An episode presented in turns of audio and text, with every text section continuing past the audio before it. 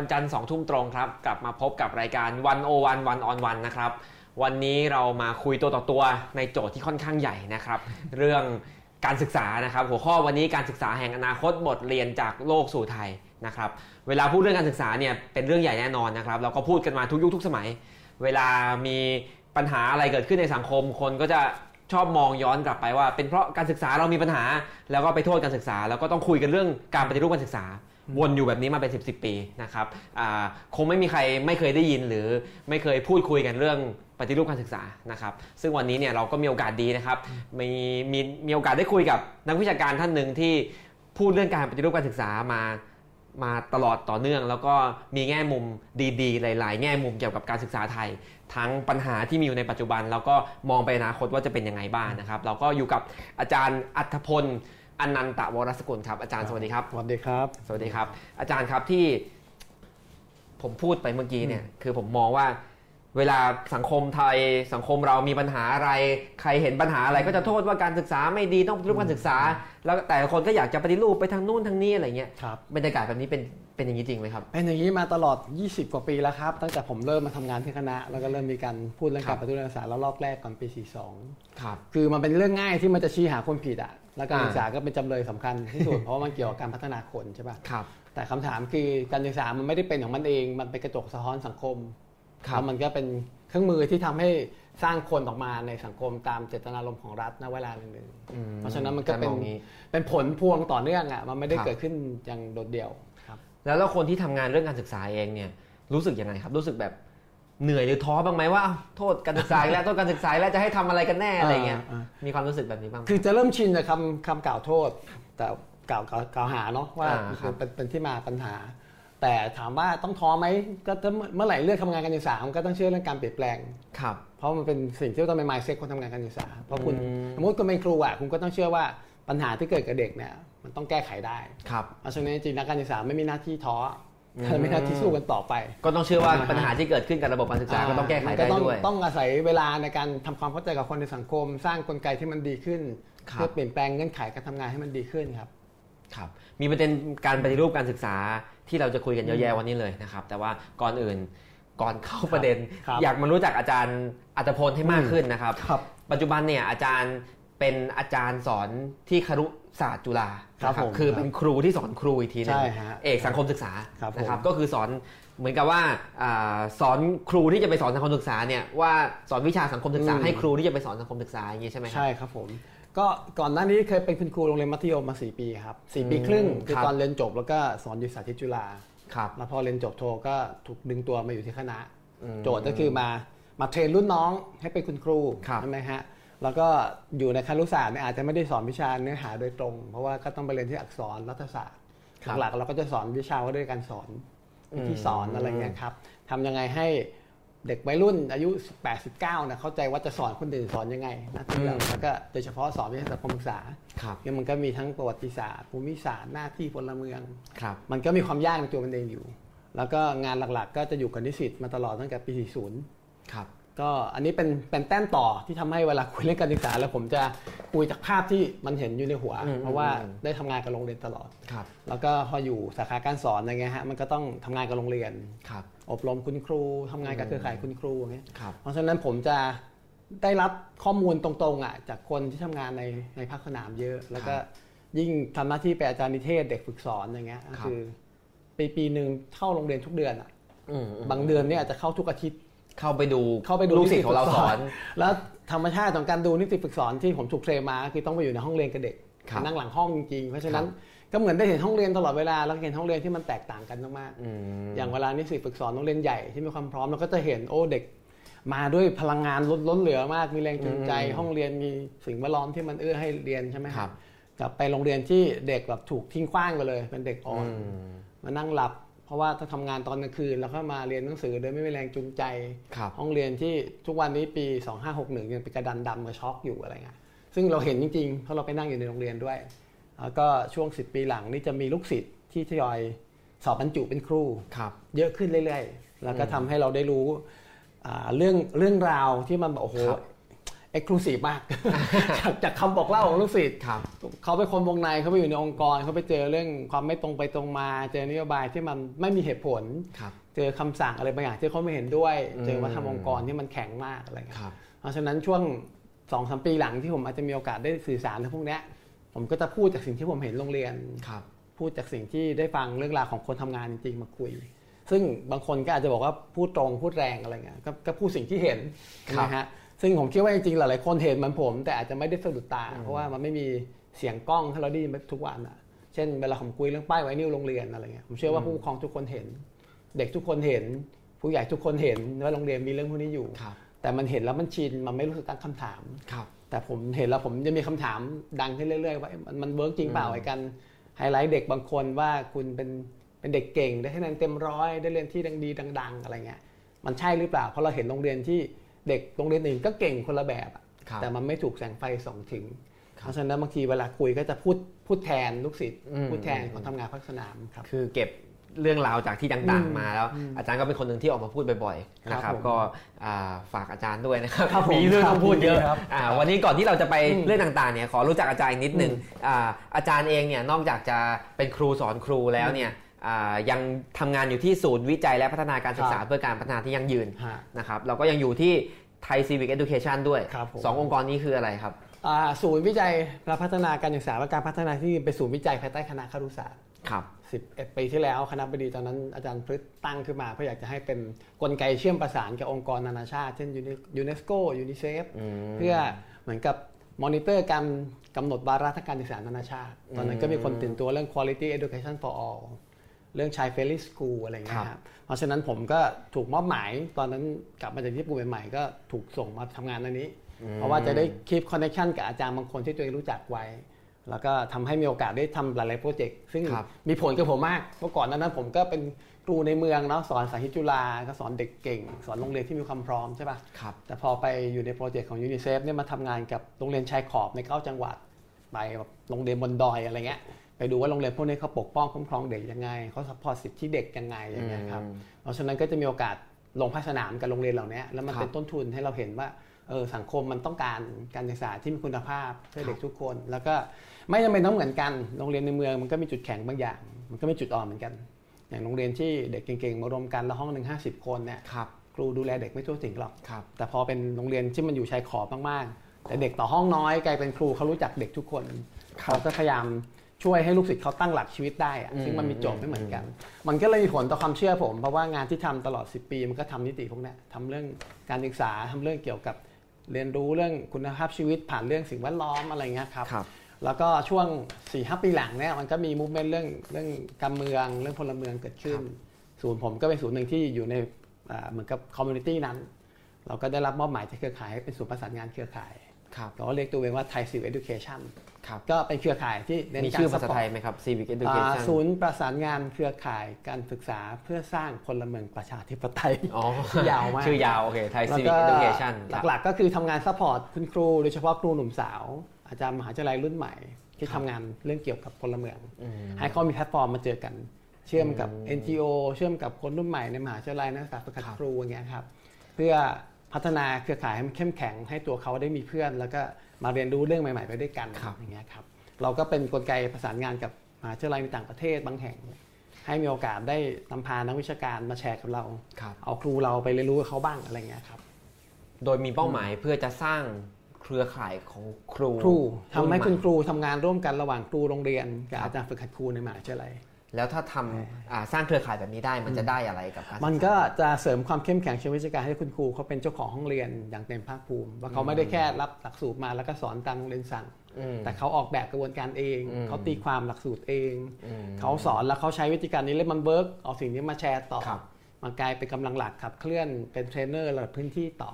จริงๆมันมาจากเมื่อ 3-4 ปีที่แล้วอะครับตอนเรามีวิชาหน้าที่พลเมืองอะครับ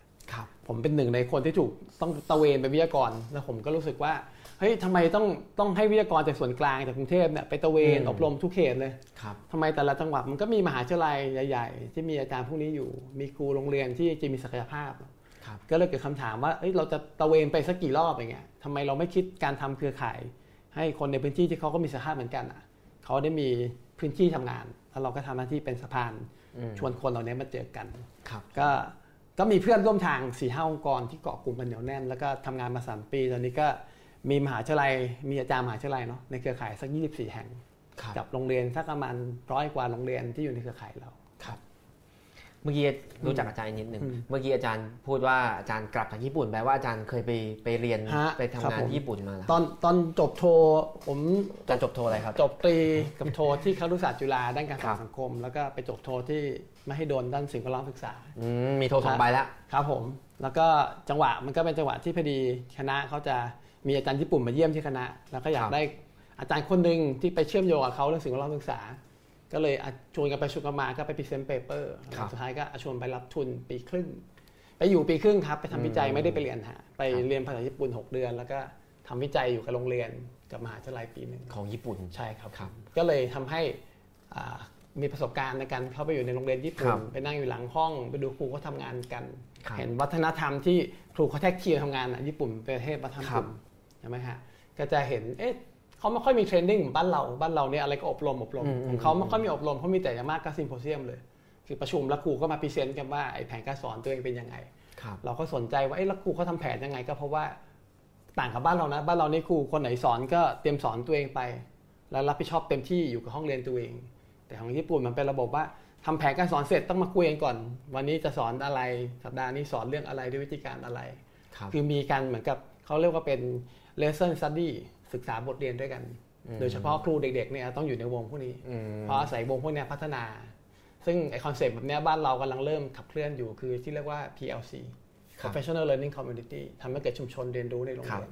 ซึ่งผมคิดว่าเป็นจุดแข็งเนาะ ก็เลยทำให้เห็นภาพพวกเนี้ยจากโรงเรียนในต่างประเทศครับครับผมกระบวนการเมื่อกี้ที่อาจารย์ว่า PLC เนี่ยครับผมกำลังเกิดขึ้นในประเทศไทยกำลังเกิดขึ้นครับกำลังกำลังถูกอะไรอะ mainstream แต่ว่าอืมเป็นนโยบายหลักของกระทรวงศึกษาไหมใช่ฮะจริงๆ คิดว่ามีคนพยายามขับเคลื่อนเรื่องนี้มาหลายปีแล้ว แต่ว่าครับทำในเหมือนก็เครือข่ายที่ไม่ใหญ่มากนักครับแต่พอมันเริ่มเห็นผลอะกระทรวงก็เริ่มคิดว่านี่เป็นโอกาส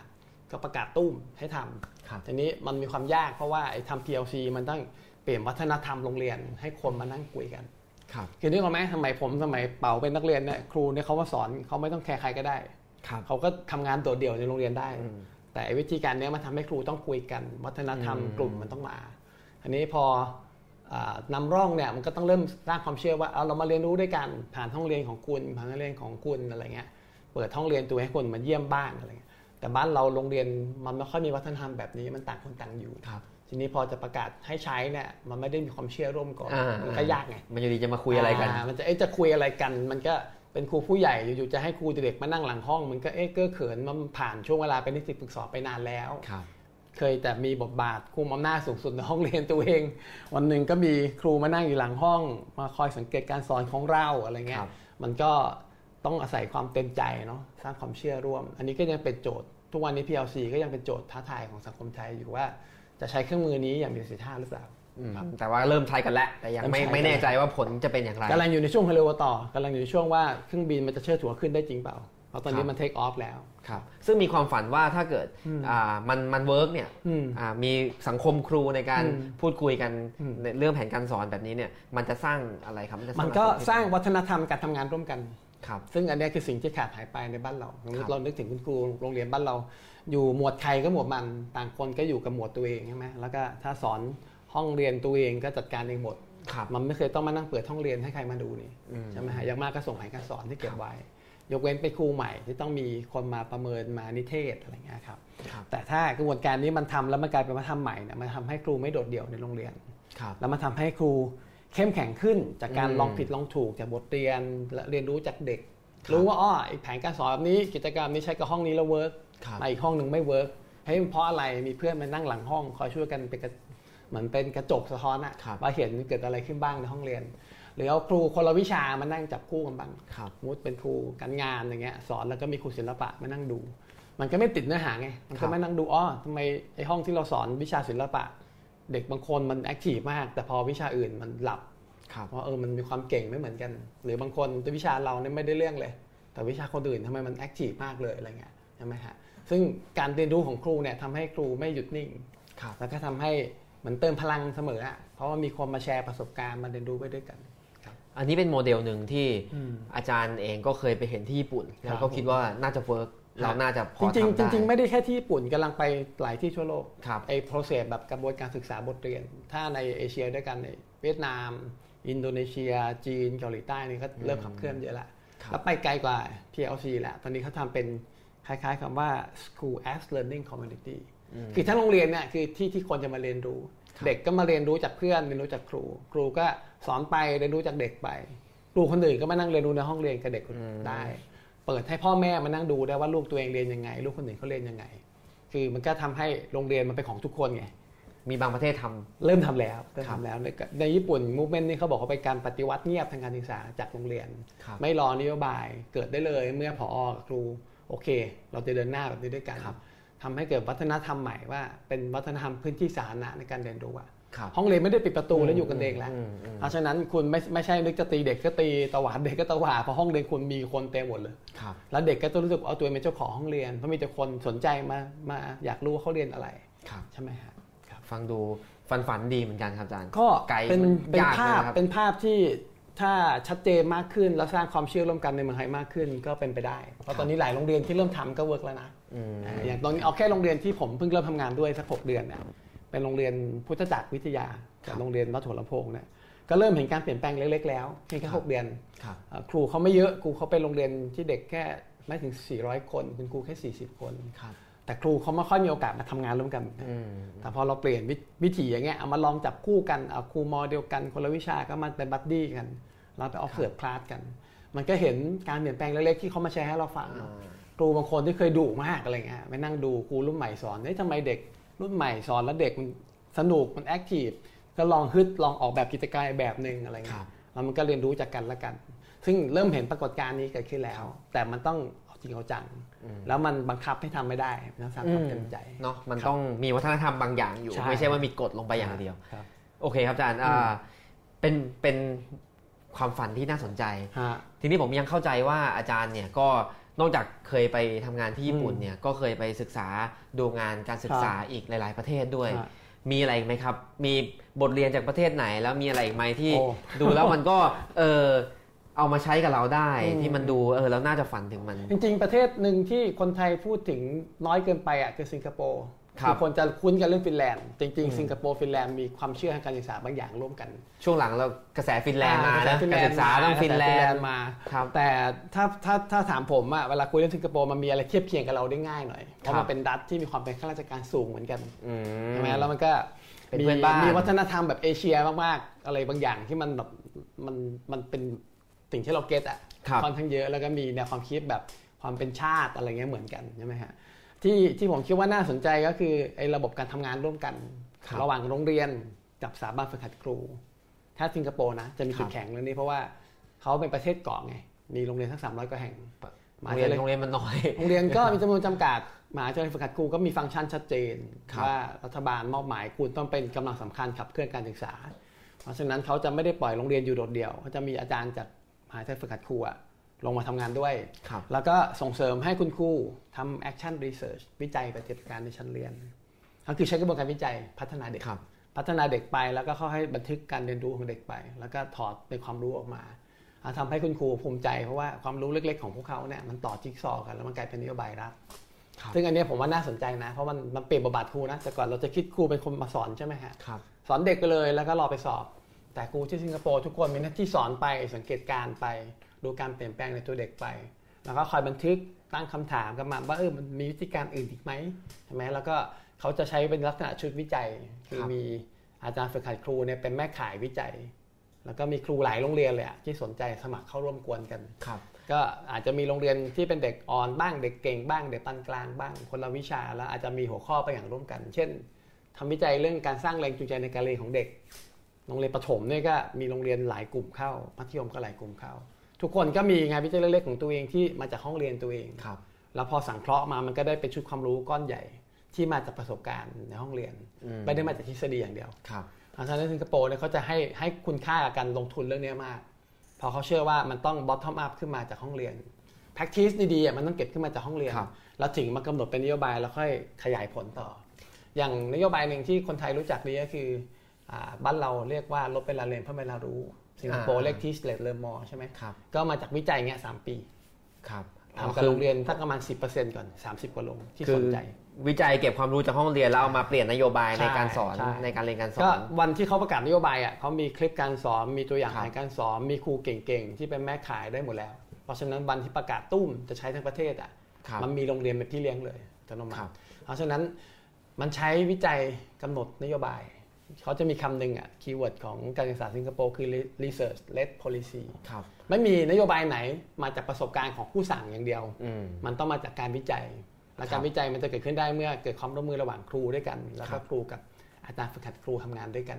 ผมว่าอันนี้เป็นโมเดลที่แข็งแรงเนาะแล้วก็ที่ฟินแลนด์เองก็ทำแบบนี้ครับฟินแลนด์ก็มีมหาวิทยาลัยฝึกหัดครูเจ็ดแห่งก็ทำแบบเนี้ยแบ่งกันดูแลโซนภูมิภาคตัวเอง แล้วก็ support โรงเรียนตัวเองครับ ญี่ปุ่นก็ใช้วิธีการนี้ ก็มีมหาวิทยาลัยประกบกับโรงเรียน ดูแลโรงเรียนประจำจังหวัดตัวเองครับยัง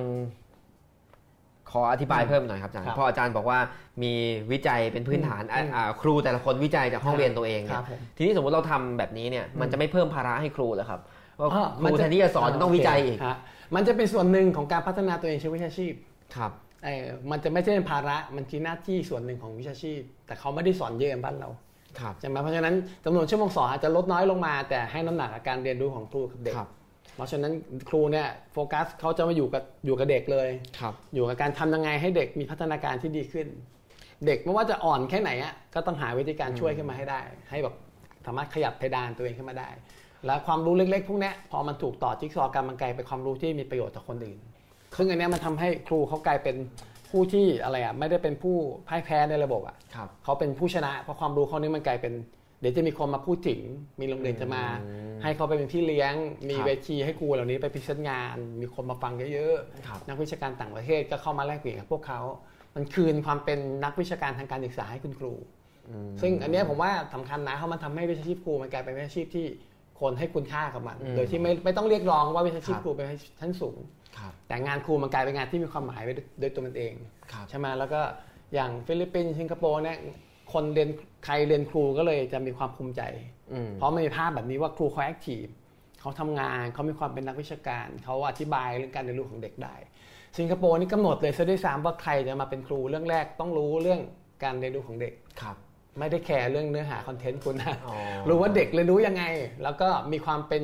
เป็นผู้เชี่ยวชาญในเนื้อหาที่จะสอน และรู้ว่าจะสอนเด็กแต่ละกลุ่มยังไง ครับครับคำว่า teach less อืม learn more อืม teach less นี่คืออวักนะ ไม่ใช่ less ใช่ teach ใช่ less ใช่ใช่เคาะต้อทีงหนึ่งเคาะก่อนอ่าก็คือแปลว่าสอนน้อยลงอืมอ่าไม่ใช่ไม่สอนเลยอืมสอนน้อยลงแล้วแล้วมันเอาเวลาไปทำอะไรครับ สอนน้อยลงเพื่อให้เด็กทำกิจกรรมร่วมกันและครูสังเกตเด็กมากขึ้น คือมี activity ให้เขาทำมี activity ที่เด็กทำงานกับเพื่อน เพราะฉะนั้นคำว่าสอนน้อยลงนี่คือลด ลดการบรรยายของครูอืมเพราะฉะนั้นบางอย่างเนี่ยครูก็ทำเป็นคลิปวิดีโอสั้น ๆ ให้ดูมาครับก่อน เตรียมการเรียนแบบออนไลน์ไว้ให้เด็กเรียนที่บ้านมาก่อนอืมแล้วก็มีการเขียนเป็นบล็อกบ้าง ตอบข้อความมาทางอีเมลบ้าง มีแพลตฟอร์มออนไลน์ให้พิมพ์ข้อความโต้ตอบกันบ้างอืมพอเข้ามาในห้องก็เป็นช่วงของการมาเช็คกันว่าไอ้ที่เข้าใจกันมาเนี่ยถูกต้องหรือเปล่า แล้วก็ทำกิจกรรมด้วยกันพ อเด็กลงมือทำงานด้วยกันอะครูจะถอยมากลายเป็นอ่า observe ครูก็นั่งดูแล้วครูก็จะเดินดูดูว่าเด็กแต่ละคนเป็นยังไงทำงานร่วมกันกับเพื่อน เพื่อน support กันหรือเปล่า คนนี้ตามเพื่อนทันไหมปัญหาแต่ละคนคืออะไร เพราะฉะนั้นครูเขาจะไม่ใช่แค่เป็น teacher เขาเป็น teacher as observer ครับสังเกต สังเกตทีนี้ก็จะรู้แล้วว่าอ๋อคนนี้เอ่อยังมี concept คณิตศาสตร์เรื่องนี้ไม่ได้อืมประกบยังไงดี จะจัดเด็กคู่กับคนไหนดี เอาเด็กคนไหนเอาเรียนคู่กัน แล้วก็ ให้ระบบเพื่อนช่วยเพื่อนอะพาไปครับเพราะว่าเน้นกันอยู่ด้วยกันในห้องเรียน ระบบแบบนี้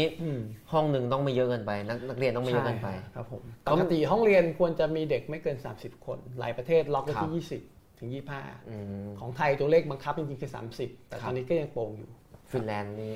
น้อยกว่านั้นนะครับ ไม่เกิน 25 คน 20 ถึง 25 คนครับผมก็อ่าเราจะคุย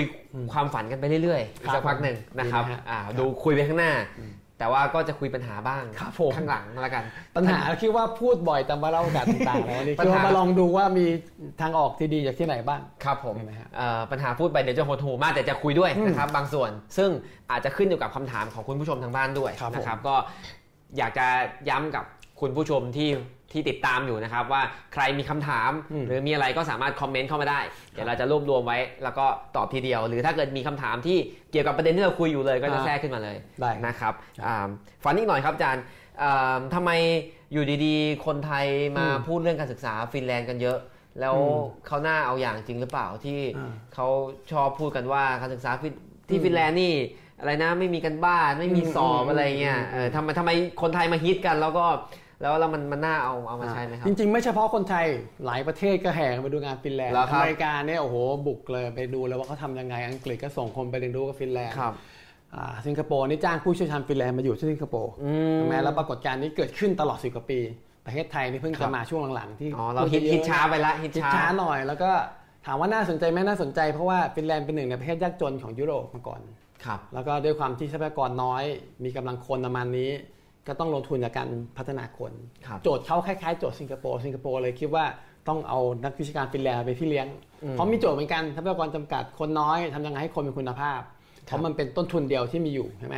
แล้วก็ฟินแลนด์เป็นประเทศยากจนเพราะฉะนั้นทำยังไงจะลดช่องว่างความเหลื่อมล้ำให้ได้ แล้วเขาเป็นประเทศอยู่บนฐานคิดแบบรัฐสวัสดิการ มันก็เลยมีการสร้างความเชื่อร่วมกันบางอย่าง เช่น ต้องเชื่อเรื่องความเท่าเทียมเสมอภาคกันไอ้ตัวเนี้ยเป็นตัวคลิกของสังคมบ้านเขาผม ผมไปอบรมที่ฟินแลนด์อยู่ 5 วัน ไปอยู่ในโรงเรียนฝึกหัดครูที่เป็นโรงเรียนสาธิตเขาด้วยครับก็เรื่องน่าสนใจคือก็ถามเขาว่าเริ่มที่มาที่ไปมายังไงเขาก็พาไปดูมันเริ่มมาจากโครงการอาหารกลางวันในโรงเรียนทำยังไงที่เด็กไม่ว่าจะรวยจะจนอะมาถึงโรงเรียนแล้วได้อาหารที่อุ่นๆร้อนๆกินเพราะมันเป็นเมืองหนาวครับครับแล้วพ่อแม่เนี่ยก็ต้องเข้ามีส่วนร่วมกับโรงเรียน เพื่อทำให้โรงเรียนดูแลลูกตัวเองดีครับ เพราะฉะนั้นมันเริ่มมาจากเรื่องนี้ มันไม่ได้เริ่มมาจากวิชา ไม่ได้เริ่มมาจากคะแนนสอบอืมมันเริ่มมาจากทำยังไงให้โรงเรียนใกล้บ้านเป็นโรงเรียนที่ดี เพราะว่าประเทศเขาเมืองเล็ก ๆ มันอยู่ห่างไกล ถ้าคุณปล่อยให้ความเหลื่อมล้ำมันสูงมากคนจะหลั่งไหลเข้าเมืองหมด ชนบทจะไม่มีคนอยู่ครับเพราะฉะนั้นทำยังไงที่มันประเทศไทยสร้างก็เป็นอย่างนี้อยู่ ประเทศไทยกำลังเป็นอย่างนี้คก็หลั่ไหลข้มืเพราะว่ามันเกิดช่องว่างเยอะ คนก็รู้สึกว่ามาเรียนโรงเรียนในอำเภอเมืองได้ดีกว่าครั ใช่บไหมเรากำลังมีปัญหาเรื่องนี้ชัดเจนอ่าเพราะฉะนั้นโมเดลฟินแลนด์ก็โดนใจนักวิชาการไทยหลายคนครับแต่ข้อพึงระวังคือเราเราไปเอาเข้ามามาก๊อปปี้ไม่ได้ เพราะมันเกิดขึ้นในความเชื่อทางการเมืองแบบหนึ่งค่านิยมทางสังคมแบบหนึ่งคุณเอาแต่วิธีการเข้ามาไม่ได้ครับถ้าคุณครับไม่ได้เอาหลักคิดเข้ามาด้วยครับอาจารย์จากฟินแลนด์ท่านหนึ่งที่ผมมักจะพูดบ่อยๆชื่ออาจารย์ทันเนเล่เดียมี่เป็น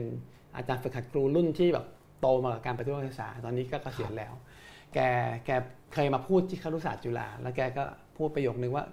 คนมักจะพูดว่าการศึกษาฟินแลนด์เนี่ยเป็นปาฏิหารย์แต่สำหรับคนฟินแลนด์รู้ดีว่าปาฏิหาริย์ไม่จริง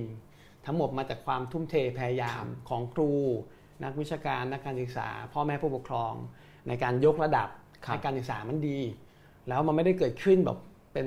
ดอกไม้ไฟอะมันใช้ 30 กว่าปี 40 กว่าปีอะครับเปลี่ยนสังคมทั้งสังคม เพราะว่า ก่อนทศวรรษ 1980 เนี่ยเขาก็ยังไม่ได้การศึกษาดีนะอืมเขาเพิ่งมาเริ่มดีขึ้นช่วง 1990 2000 แล้วก็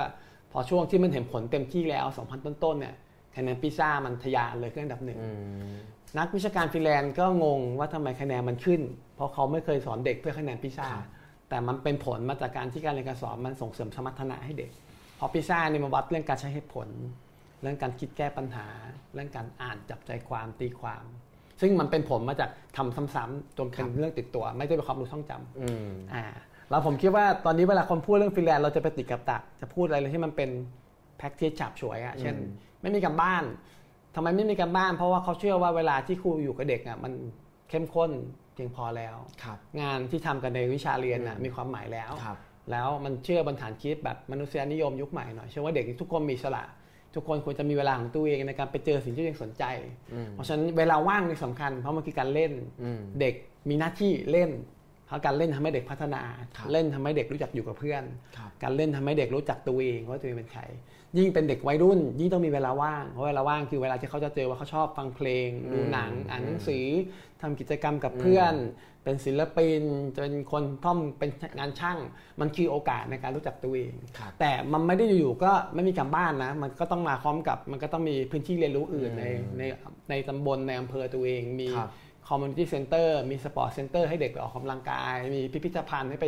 ใช้ประโยชน์เวลาเรียนอะไรเงี้ยใช่ไหมฮะครับเพราะฉะนั้นเราจะเอาแค่ไม่มีการบ้านไม่ได้มันต้องเอามาให้หมดถ้าอยู่ดีๆไม่มีการบ้านเลยของเรายังไม่ได้ก็ไม่ได้ก็เป็นปัญหา เพราะว่าตอนนี้สังคมไทยยังเชื่อปรัชญาการศึกษาแบบสารัตถนิยมอยู่คือเชื่อว่าสอนเนื้อเยอะๆให้เด็กดีแล้วครับมันมีเนื้อหาที่สมบูรณ์ที่สุดที่ครูจำได้เยอะแล้วก็ภาษาถ่ายทอดให้เด็กเพราะเดี๋ยวข้อสอบมันก็ออกอะไรประมาณนั่นแหละ เรายังไม่ได้ก้าวข้ามไอ้ปรัชญาการศึกษายุคเก่าอะครับครับแล้วถ้าอย่างฟินแลนด์เขาอืมเชื่อ ให้เด็กมีเวลาว่างให้ไปค้นพบตัวเองครับไม่ต้องบรรยายเยอะครับเขาจะเหลือ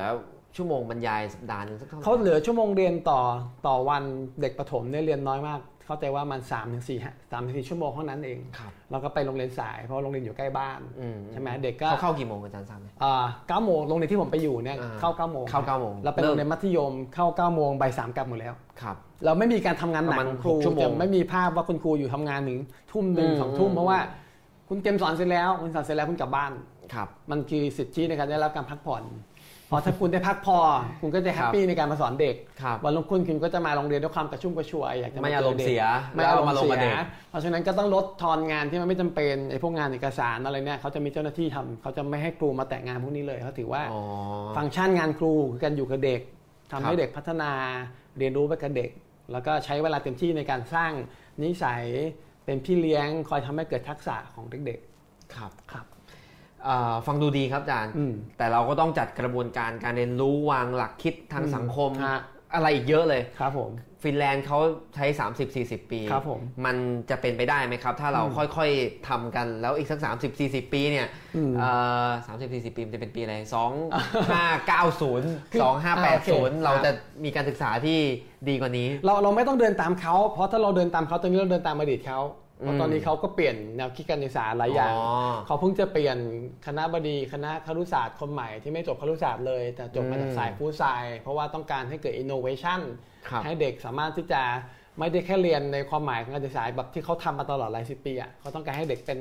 ผู้ที่ริเริ่มสร้างสรรค์มีความเป็นผู้ประกอบการได้อะไรเงี้ยครับคือเขาไป step หนึ่งแล้ว ถ้าเราครับมาเริ่มตามเขาตอนนี้คือมาตามหลังเขาแต่สิ่งที่เราควรจะเรียนรู้จากเขาคือวิธีการคิด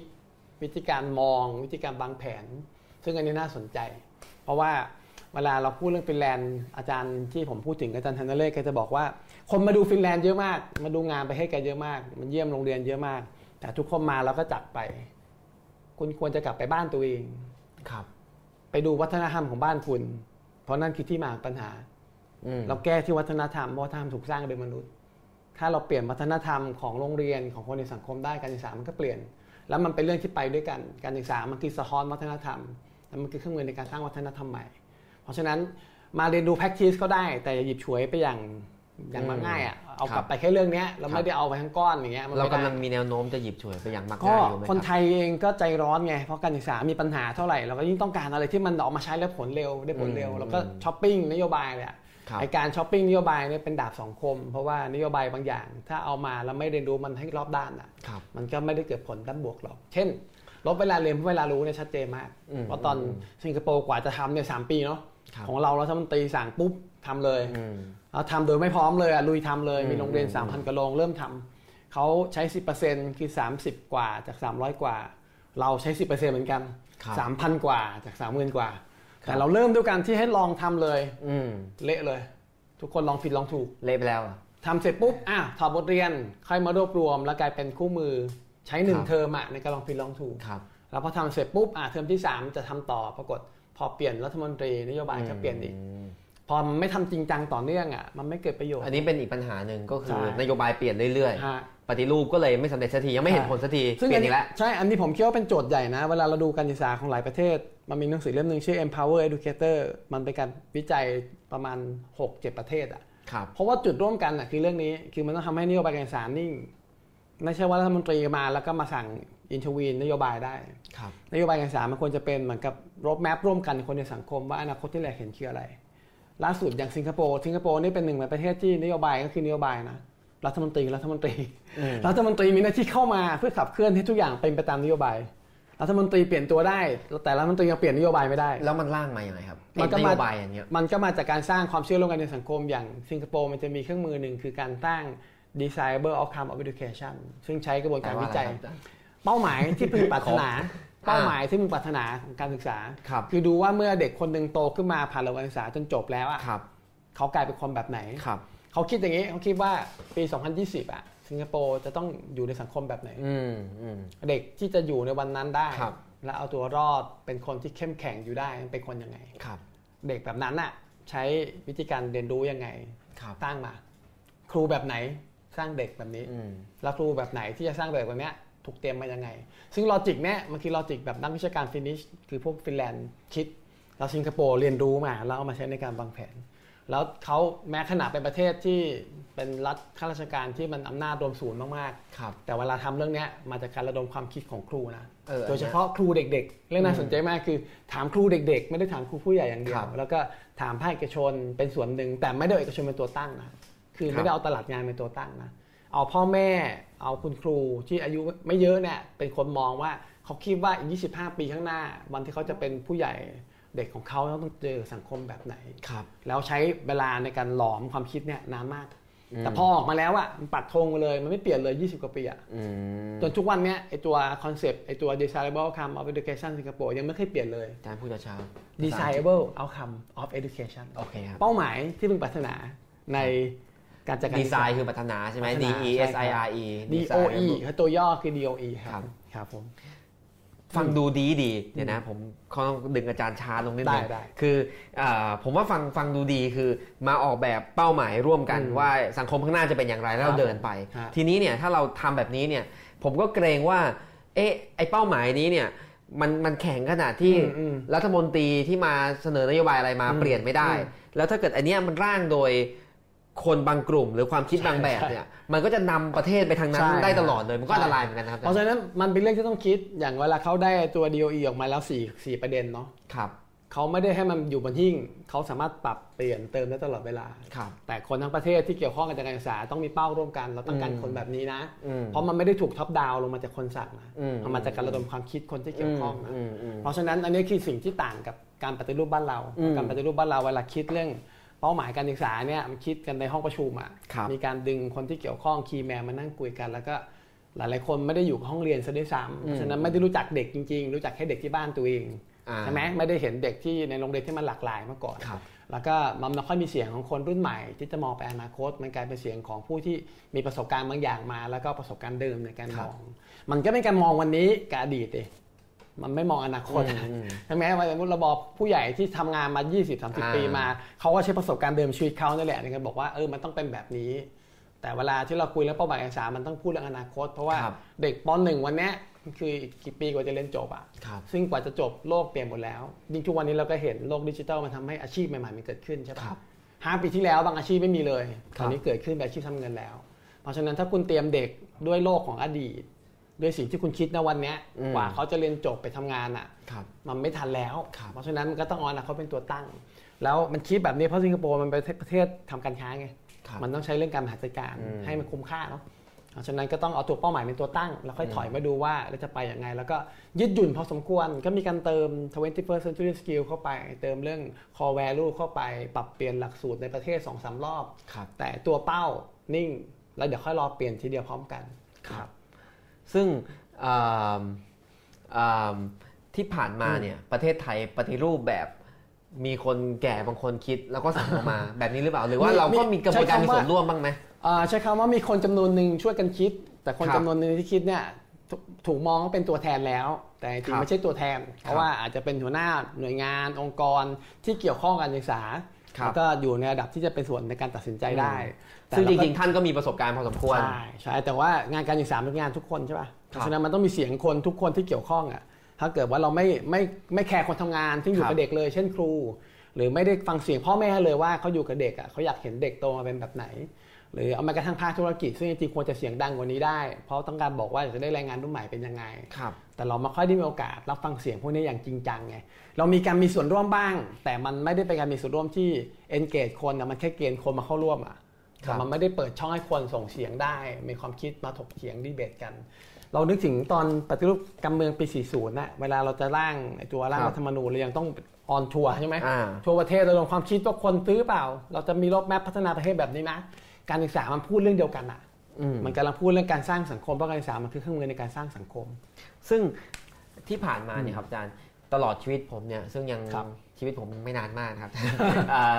ผมก็ได้ยินการพยายามปฏิรูปการศึกษาหลายระลอกแล้วอืมอ่าจริงๆก็ได้ยินมาตลอด เดี๋ยวรัฐบาลใหม่มากับปฏิรูปการศึกษา รัฐบาลนู้นมากับปฏิรูปการศึกษาเนี่ย มันก็ทำในวิถีที่ว่าโอเคมีคนกลุ่มหนึ่งครับผมที่เป็นผู้ใหญ่อืมออกนโยบายกำหนดมาอ่าสักพักคนกลุ่มใหม่มา ก็เปลี่ยนนโยบายได้อีกใช่อย่างนี้ใช่ไหมครับใช่ครับแต่ว่ามันมีอะไรที่ทำแล้วมันก็เออมันก็เกิดผลพอสมควร มันก็มีการเปลี่ยนแปลงพอสมควรมีหลายๆเรื่องที่มันเปลี่ยนโฉมหน้าไปแล้ว เช่นเรื่องครับหลักสูตร แต่ก่อนครับในหลักสูตรทั้งประเทศใช้ฉบับเดียวกันหมดอืมแล้วเป็น syllabus มาให้เลยครับอสอนตามเนี้ยอืมเหมือนกันหมดทั้งประเทศอ่าตอนนี้เราไปเปลี่ยนเป็น stand อ่าเรียกว่าหลักสูตรอิงมาตรฐาน หลักสูตรอิงอิงมาตรฐานที่มีมาตรฐานแล้วคุณไปให้ถึงมาตรฐานครับแต่ปรากฏว่ามันก็ค่อนข้างที่จะอะไรอะดิจิตมากๆ คือมันก็บังคับอะไรเยอะแยะ มีรายละเอียดเยอะที่โรงเรียครันบต้องวิ่งตามให้ได้ใช่ไหมมันก็เลยกลายเป็นสุดท้ายจัดแล้วก็มีผลกับโรงเรียนโรงเรียนอลเวง เพราะว่าอืมเวลาจะเปลี่ยนอะไรคุณคิดจากส่วนกลางอืมผมไม่ค่อยได้ฟังเสียงคนทำงาน แต่คนทำงานอย่างครูเนี่ยเขาเจอนโยบายแทบจะรายรายเทอมอะบางช่วงนี่รายเดือน มีนโยบายใหม่แทรกมาตลอด แล้วหน้างานมันไม่นิ่งไงคือเขาก็ต้องอยู่กับเด็กถูกป่ะครับแต่เดี๋ยวคุณก็ไม่นโยบายนี้แทรกเข้ามามีนโยบายนี้แทรกเข้ามาเดี๋ยววันดีคืนดีก็มีการเปลี่ยนโครงสร้างองค์กรซึ่งเขาไม่ได้ร่วมตัดสินใจด้วย แต่เขาเป็นคนอยู่กับเด็กที่อยู่ใกล้กับเด็กที่สุดครับ แล้วเขาไม่ได้มีโอกาสส่งเสียงเลยอะคำถามคือแล้ว ห้องเรียนมันจะเปลี่ยนไหมอะอืมเพราะคนคิดไม่ได้คิดจากห้องเรียนเป็นตัวตั้งอะมันคิดจากประสบการณ์บางอย่าง มาจากภาพฝันบางอย่างร่วมกัน แต่มันไม่มีเด็กมีครูเป็นเป้าหมายเลยว่าต้องการให้คุณภาพชีวิตเด็กคุณภาพชีวิตครูเป็นยังไงในโรงเรียน อันนี้เฉพาะพาร์ทที่เป็นเรื่อง schooling นะโรงเรียนนะยังไม่นับเราอะเวลาพูดเรื่องการศึกษาเราจะมองแค่เรื่องโรงเรียนครับจริงๆเราต้องพูดเรื่องการเรียนรู้ที่มันอยู่ในวิถีชีวิตอืมมันอย่าลืมว่าปีปีหนึ่งเด็กไปโรงเรียนแค่ประมันพันชั่วโมงครับที่เหลือคือการอยู่นอกห้องเรียน มันคือบทบาทพ่อแม่เนาะ แต่ตอนนี้กลายเป็นพ่อแม่พอส่งลูกมาโรงเรียนก็รู้สึกว่าเนี่ยก็เป็นหน้าที่ครูครับก็เป็นหน้าที่ครูสิครูก็ต้องสอนลูกภาษาอังกฤษได้สิอืมอืมถ้าเกิดครูคนนี้สอนไม่ได้อะก็ย้ายไปเรียนห้องก็เปลี่ยน EP ครูสิที่แพงกว่าเดี๋ยวยอมจ่ายตังค์ก็ได้ให้เรียน EP ก็ได้ครับก็คือเราไปผลักภาระให้คุณครูทำซึ่งอันนี้เป็นเรื่องที่เข้าใจผิดที่สุดแล้ว เพราะว่าเวลาของเด็กอะอยู่ที่บ้านเยอะที่สุดนะอืม คุณเรียนกับครูฝรั่งแค่ไหนกลับบ้านแล้วพ่อแม่ก็พูดภาษาไทยกับลูกปล่อยให้ลูกอยู่กับละครอยู่กับสื่อครับภาษาไทยภาษาอังกฤษมันก็ไม่ได้กระเตื้องขึ้นหรอกครับแต่ถ้าสิ่งแวดล้อมที่บ้านมันเอื้อเนาะหรืออย่างอ่าเด็กจะเก่งวิทยาศาสตร์ได้เนี่ยมันไม่ใช่แค่เรื่องมาเรียนที่โรงเรียนมันคือครับเรื่องที่อยู่ที่บ้านแล้วเขาต้องมีสละอืมลองผิดลองถูกทำโน่นทำนี่ด้วยตัวเอง พ่อแม่สนับสนุนการเรียนรู้ของเขาครับซึ่งที่ผ่านมาเราให้น้ำหนักกับเรื่องพวกนี้น้อยมากครับเด็กเราไม่ค่อยมีพื้นที่ที่เรียนรู้อะอะ เด็กกรุงเทพอาจจะได้เปรียบหน่อย มีพิพิธภัณฑ์มี GK Park มีอะไรเงี้ยแต่เด็กตามต่างจังหวัดโดยเฉพาะตามอำเภอตามตำบลน่ะถ้าหมดเวลาเรียนแล้วไปไหนอะส่วนใหญ่ก็ต้องช่วยงานพ่อแม่ครับซึ่งมันก็เป็นการเรียนรู้อีกแบบหนึงในวิถีชีวิต แต่คนไม่ให้ไม่ไม่ให้คุณค่ามันครับแล้วมันก็ไม่มีพื้นที่อื่นๆเลย ที่ทำให้เด็กเรียนรู้ได้เนาะซึ่งตอนนี้มันก็มีความพยายามให้องค์กรปกครองท้องถิ่นอะไรเงี้ยเข้ามามีเป็นหุ้นส่วนในการจัดการศึกษา ดูแลพื้นที่พวกนี้สนามกีฬาให้เด็กอะไรเงี้ยครับซึ่งต้องทำมากขึ้น คือตอนนี้ทุกคนพูดแต่โรงเรียนจริคงรับๆมันต้องไปด้วยกัน มันทิ้งกันไม่ได้อืมครับโอเค อาจารย์กำลังนำเสนอความฝันใหม่อีกอันหนึ่งฮะซึ่งซึ่งใหญ่ใหญ่เหมือนกันก็คือโอเคลงการการเรียนรู้ไม่ใช่เฉพาะโรงเรียนเท่านั้นอืมอย่าผลักภาระให้เป็นปัญหาของระบบการศึกษาในระบบอย่างเดียวครับผมแต่ว่าต้องทุกองค์คาพยพรวมทั้งเกี่ยวคข้รองอบครัวทั้งองค์กรท้องถิ่นฮะทั้งอะไรนะครับอ่าแต่ผมอยากกลับไปอืมเรื่อง เรื่องการปฏิรูปการศึกษาที่ผ่านมาของเราหน่อย เอาถ้าเอาสัก 20 ปีเนี่ยอาจารย์ครับ ฮะ 20 ปีที่ผ่านมาจริงๆก็มีหลายระลอกนับฮะไม่ถ้วนเลย แล้วมันมีอะไรที่มันเกิดผลเป็นรูปธรรมบ้างไหมครับ ที่มันก็เออมนก็ดีเหมอนกัน ให้เราพอมีความหวังหน่อยว่าเออการศึกษามันก็ค่อย ๆ ดีขึ้นอยู่บ้างนะ ไม่ใช่เลวร้ายตลอดไป พยายามนึกนะฮะพยายามนึกผมมาอยู่ที่ครุศาสตร์ตอนปี 40 มาทันระลอกก่อนการปฏิรูปการศึกษาครับผม ตอนนั้นมีอาจารย์ผู้ใหญ่คนหนึงบอกโอ้อรรถพลคุณโชคดีมาก คุณเนี่ยมาตอนกำลังปฏิรูปการศึกษาครับอย่างนี้ไปประเทศไทยเราจะแบบมีพวกคุณเป็นกำลังสำคัญอ่าขับเคลื่อน เราจะมีการปฏิรูปหลังจากนี้เราจะดีขึ้นแน่เลยแต่21 ปีผ่านไปผมก็เพราะว่ามันก็เป็นกราฟขึ้นขึ้นลงลงวนวนๆอยู่อืมมันก็จะบางช่วงที่มีสัญญาณเชิงบวกเกิดขึ้นบ้าง แล้วมันก็ drop ลงมาอีกเพราะมันก็มีความไม่นิ่งเชิงนโยบายตลอด เป็นเพราะความเปลี่ยนแปลงทางการเมืองยี่สิบกว่าปีมาเนี้ยเปลี่ยนรัฐมนตรีมา 22 คนอะครับก็คือทุกคนก็มาพร้อมเป้าหมายจะแก้ปัญหา อันนี้พอคุณเข้ามาโดยที่ยังไม่มีเวลาในการทำความเข้าใจระบบทั้งหมดครับเพราะการศึกษามันคือเรื่องใหญ่มากนะมันมีทั้งในระบบโรงเรียนนอกระบบตะกี้ถามโรงว่าเรียนมหาวิทยาลัย20 ปีนี้22 คนประมาณแล้ว20 ปี 21 22 คนอืมก็คนละคุณปีจาตุรนต์เนี่ยอาจจะเข้ามา 2 วาระครับอ่า ตกเฉลี่ยคนละปีหรือครับบางคนอาจจะหนักกว่านั้นคืออยู่ 6 เดือนอะไรอืเงี้ยมคือเป็นกระทรวงที่เปลี่ยนบ่อยเหมือนกันเปลี่ยนบ่อยเพราะว่ายิ่งมีปัญหายิ่งพยายามส่งมือดีมาแก้อืแต่ปรากฏพอมือดีมาแก้ไม่ได้รู้จักระบบดีพอ เข้ามาก็ต้องการผลงานระยะสั้นถูกปะอืมเขาอยากจะเห็นการเปลี่ยนแปลงครับมันก็เลยเต็มไปด้วยการเปลี่ยนแปลงในเชิงแบบว่าต่อไม้ไฟเนาะคือมาเป็น short term โครงการ project ระยะสั้นเอาแค่เนี้ยอะนำร่องไปก่อนนำร่องเสร็จแล้วอะจบแล้วเปลี่ยนรัฐมนตรีหายไปละ เพราะฉะนั้นแทนที่มันจะเกิดระลอกคลื่นที่มันทำให้ มันเกิดการเปลี่ยนแปลงไว้ด้วยกันอะมันกลายเป็นหายมาแล้วครับหายมาแล้วหายหมด นวัตกรรมดีๆที่เกิดขึ้นทั่วโลกเกิดขึ้นในเมืองไทยอืมีการนำเข้ามาครับ STEM Ed ตอนนี้คนพูดกันแค่บ้านเมืองไทยข้าม STEM Ed หลายสิบยี่สิบปีที่แล้วคนตื่นตัวเรื่องการประเมินจาก สภาพจริงใช้ portfolio แฟ้มสะสมงานอ่าคนไทยก็ใช้ครับใช้อยู่ปีกว่าๆก็หายครับฮิตเรื่องใช้อยู่ปีกว่าๆแล้วก็เลิกเลย ก็มันไม่มีแรงส่งเชิงนี้มันก็หายไปครับหรือสมัยหนึ่งมีผู้ใหญ่ในกระทรวงผลักดันเรื่องการออกแบบการเรียนรู้แบบย้อนกลับ backward design ทั่วโลกก็บอกว่าเนี่ยเวิร์กทำอยู่ 2 ปีครับก็หายไปอีกอืมเพราะฉะนั้นอะไรดีๆอะเรารีบหยิบฉวยมาใช้แต่เรามีปัญหาคือเราไม่ใช้อย่างเอาจริงเอาจังและต่อเนื่อง แล้วเราปล่อยให้นโยบายมันถูกแทรกแซงได้ง่ายครับคนทำงานหน้างานนี่เดี๋ยวก็มีอาวุธใหม่ส่งมาอีกแล้วอ่ามีมีอาวุธใหม่ส่งมาอีกแล้ว ยังไม่รู้จักมันดีพอก็ สุดท้ายมันก็เป็นผลกับเด็ก ซึ่งแต่ละอันอย่างที่อาจารย์พูดมาเนี่ย ไม่ว่าอะไรก็แล้วแต่เนี่ยถ้าได้ทำต่อเนื่องจริงๆจังๆมันก็ใช่อาจจะนำไปสู่อะไรดีๆก็ได้ใช่ไหมคือครัคุบณต้องมองว่าการศึกษามันเป็นการเปลี่ยนแปลงที่มันใช้เวลาเนาะเพราะกว่าครับมันจะอยู่กับตัวเด็กติดตัวไปเนี่ย อะไรที่มันจะเป็นทักษะเป็นนิสัยเป็นความรู้ติดตัวเนี่ยมันใช้เวลาครับมันวัดด้วยแค่เทอมหนึ่งสองเทอมแล้ววัดแค่ว่าคุณทำอะไรกับเด็กไว้บ้างไม่ได้ มันต้องวัดที่สิ่งที่ติดตัวเด็กไปครับเพราะฉะนั้นอย่างคะแนนพิซ่าเนี่ยเวลาวัดสมรรถนะวัดถึงติดตัวเด็กครับติวไม่ได้ มันไม่เป็นอืมมันมีไม่มีเนื้อหาให้คุณไปติวเด็ก ต่อให้คุณพยายามออกข้อสอบเรียนแบบพิซซ่าฝึกให้เด็กคุ้นข้อสอบแค่ไหนครับมันก็เปลี่ยนสมรรถนะไม่ได้ เพราะมันแค่พูดคุ้นแนวข้อสอบ มันไปเปลี่ยนลอจิก การตัดสินใจเชิงการใช้เหตุใช้ผลไม่ได้ครับถ้าตอนเรียนน่ะครูไม่ได้สอนให้เปิดโอกาสให้เขาใช้เหตุผลในการแก้ปัญหาครับหรือวิทยาศาสตร์เนี้ยถ้าคุณครูไม่เคยให้เด็กทำแลบเองน่ะครับเด็กจะคิดเป็นเหตุเป็นผลลงมือลองลองผิดลองถูกได้ยังไงครับการอ่านถ้าไม่เอาจริงเอาจังให้เด็กอ่านจับใจความสรุปความเองเป็นจะทำข้อสอบพวกนี้ไม่ได้ครับใช่ไหมฮะทีนี้ผมถามงี้ดีกว่า ให้มันเล็กลงมาหน่อยฮะอืมงั้นในบรรดาอืม หลาย ๆ อย่างที่ทดลองมาแล้วตลอด 20 ปีที่ผ่านมา เท่าที่อาจารย์ทำงานมาเนี่ยครับครับเดี๋ยวทำอย่างหนึ่ง6เดือนเลิกทำอย่างหนึ่งอืมสองปีเลิกเนี่ย มีอะไรให้อาจารย์เลือกอันเดียวจากประสบการณ์อาจารย์ อันเดียวที่อาจารย์เสียดายแบบเฮ้ยอันเนี้ยจริง ๆ มันดีนะอืมไปให้สุดดีถ้าไปสุดเนี่ยดีมากเลยดันเลิกไปซะก่อนเนี่ยพูดอะถึอันหนึ่งสักที่ที่ที่ดีครับแล้วก็จริงๆควรจะพูดถึงนานแล้วก็คือไอ้เรื่องการออกแบบการเรียนรู้ที่เอาผลที่เกิดกับกับตัวเด็กเป็นตัวตั้งครับทางการศึกษาเรียกว่า backward design ออกแบบย้อนกลับ เวลาคุณจะวางเป้าหมายแล้วคุณต้องคิดก่อน เด็กจะทำอันนี้ได้เนี่ยต้องมีร่องรอยให้เห็นนะชิ้นงานคืออะไรใช่ไหม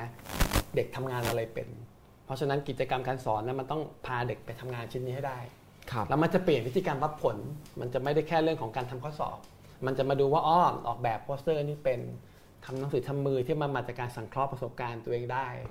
ทำ project เนี้ยสำเร็จด้วยตัวเองครับเพราะไอ้การลงมือทำได้แสดงว่าประยุกต์ความรู้เป็นใช่ไหม มีความอดทนนะในการอืมเอาใจอืมเอาเอาชนะตัวเองในการอยู่กับ project หนึ่งนานๆครับใช่ไหมยิ่งเป็น project วิทยาศาสตร์เนี่ยมันยิ่งชัดเพราะมันต้องครับฝึกให้เด็กมีความคงอดทนอะในการต้องเผชิญปัญหา แล้วเขาจะภูมิใจเขาเป็นเจ้าของคครับวามสำเร็จ เวลาเขาทำงานเสร็จเขาพรีเซนต์งานให้คนฟังเขาพูดจากประสบการณ์อ่าตัวเอง เพราะฉะนั้นมันเป็นสิ่งติดตัวเด็กไงอืมทีเนี้ยไอ้ backward design เนี่ยพอมันเลิกคิดกันปุ๊บมันหายไปเลย แต่มันเคยทำมันเคยถูกประส่มาณงเสริมอยู่ช่ช่ววงงประมาณช่วงปีสักอ่าสองสามปีติดติดกันสมัย อาจารย์ผิงกษมาเป็นเป็นเลขาธิการอ่าอาจารย์เป็นคนเอออันนี้ดีน่าจะมาผลักดันผให้มมันน่าจะอยู่ในไทโรงเรียนคนตอนนั้น คุณคุณน่าจะเป็นเด็กสองเจนร้อยนั้นพอสี่ดีสิบปลายประมาณช่วงกลางๆปลายๆหน่อยครับผมๆครับซึ่งเสียดายที่เราละเลยมันแต่ตอนนี้ยังมีโรงเรียนพยายามทำอยู่นะครับแล้วจริงๆมันไม่ได้เชยด้วยเพราะตอนนี้เราก็มาเชื่อเรื่องการประเมินผลอีกแบบหนึ่งไม่ได้แค่ประเมินด้วยการสอบ เราก็เชื่อว่าอ่ามัมันต้องประเมินเพื่อสังเกตเด็กครับเราเรียกว่า assessment as learning ของคุณครูครับคุณครูเรียนรู้จากการประเมินเด็กครับ แล้วก็เรียนรู้เพื่อพัฒนาเด็กครับให้เกิดการเรียนรู้ของเด็กเอะอาจารย์ถามอีกหน่อย ผมฟังแล้วสงสัยอืมไอ้โมเดลแบบเนี้ยอืมมันก็กันบ้านเยอะขึ้นไหมอืมมันก็เลยกลายเป็น ไม่ใช่ว่าไม่มีกันบ้านการบ้านก็มันกลจะกลายเป็นงานอ้วนๆสมมติตลอด3 4สัปดาห์เนี่ยทำไอ้งานชิ้นเนี้ยอืมอย่างเดียวอย่างเดียวเป็นเจ้านะของไปเลยอยู่กับอ่าโปรเจกต์นี้ไปเลยครับแล้วก็งานหนึ่งชิ้นแต่ไม่ใช่อาจจะทุกครูสั่งโคราณใช่โคราณมันก็ต้องดีไซน์กันใหม่ก็ต้องดีไซน์ว่างานชิ้นหนึ่งมันอาจจะจากหลายวิชาอื ใช่ไหมเพราะฉะนั้นทำงานชิ้นเนี้ยมันใช้ทั้งความรู้ภาษาไทยนะครับใช้ทั้งคอมพิวเตอร์ในการสืบค้นนะอืมเห็นไหมใช้ทั้งการออกแบบนะอืมเพราะหนึ่งชิ้นนี่มันต้องได้หลาย ๆ วิชา ซึ่งทำแบบนี้ได้คุณก็ต้องเปลี่ยนวัฒนธรรมการทำงานของครู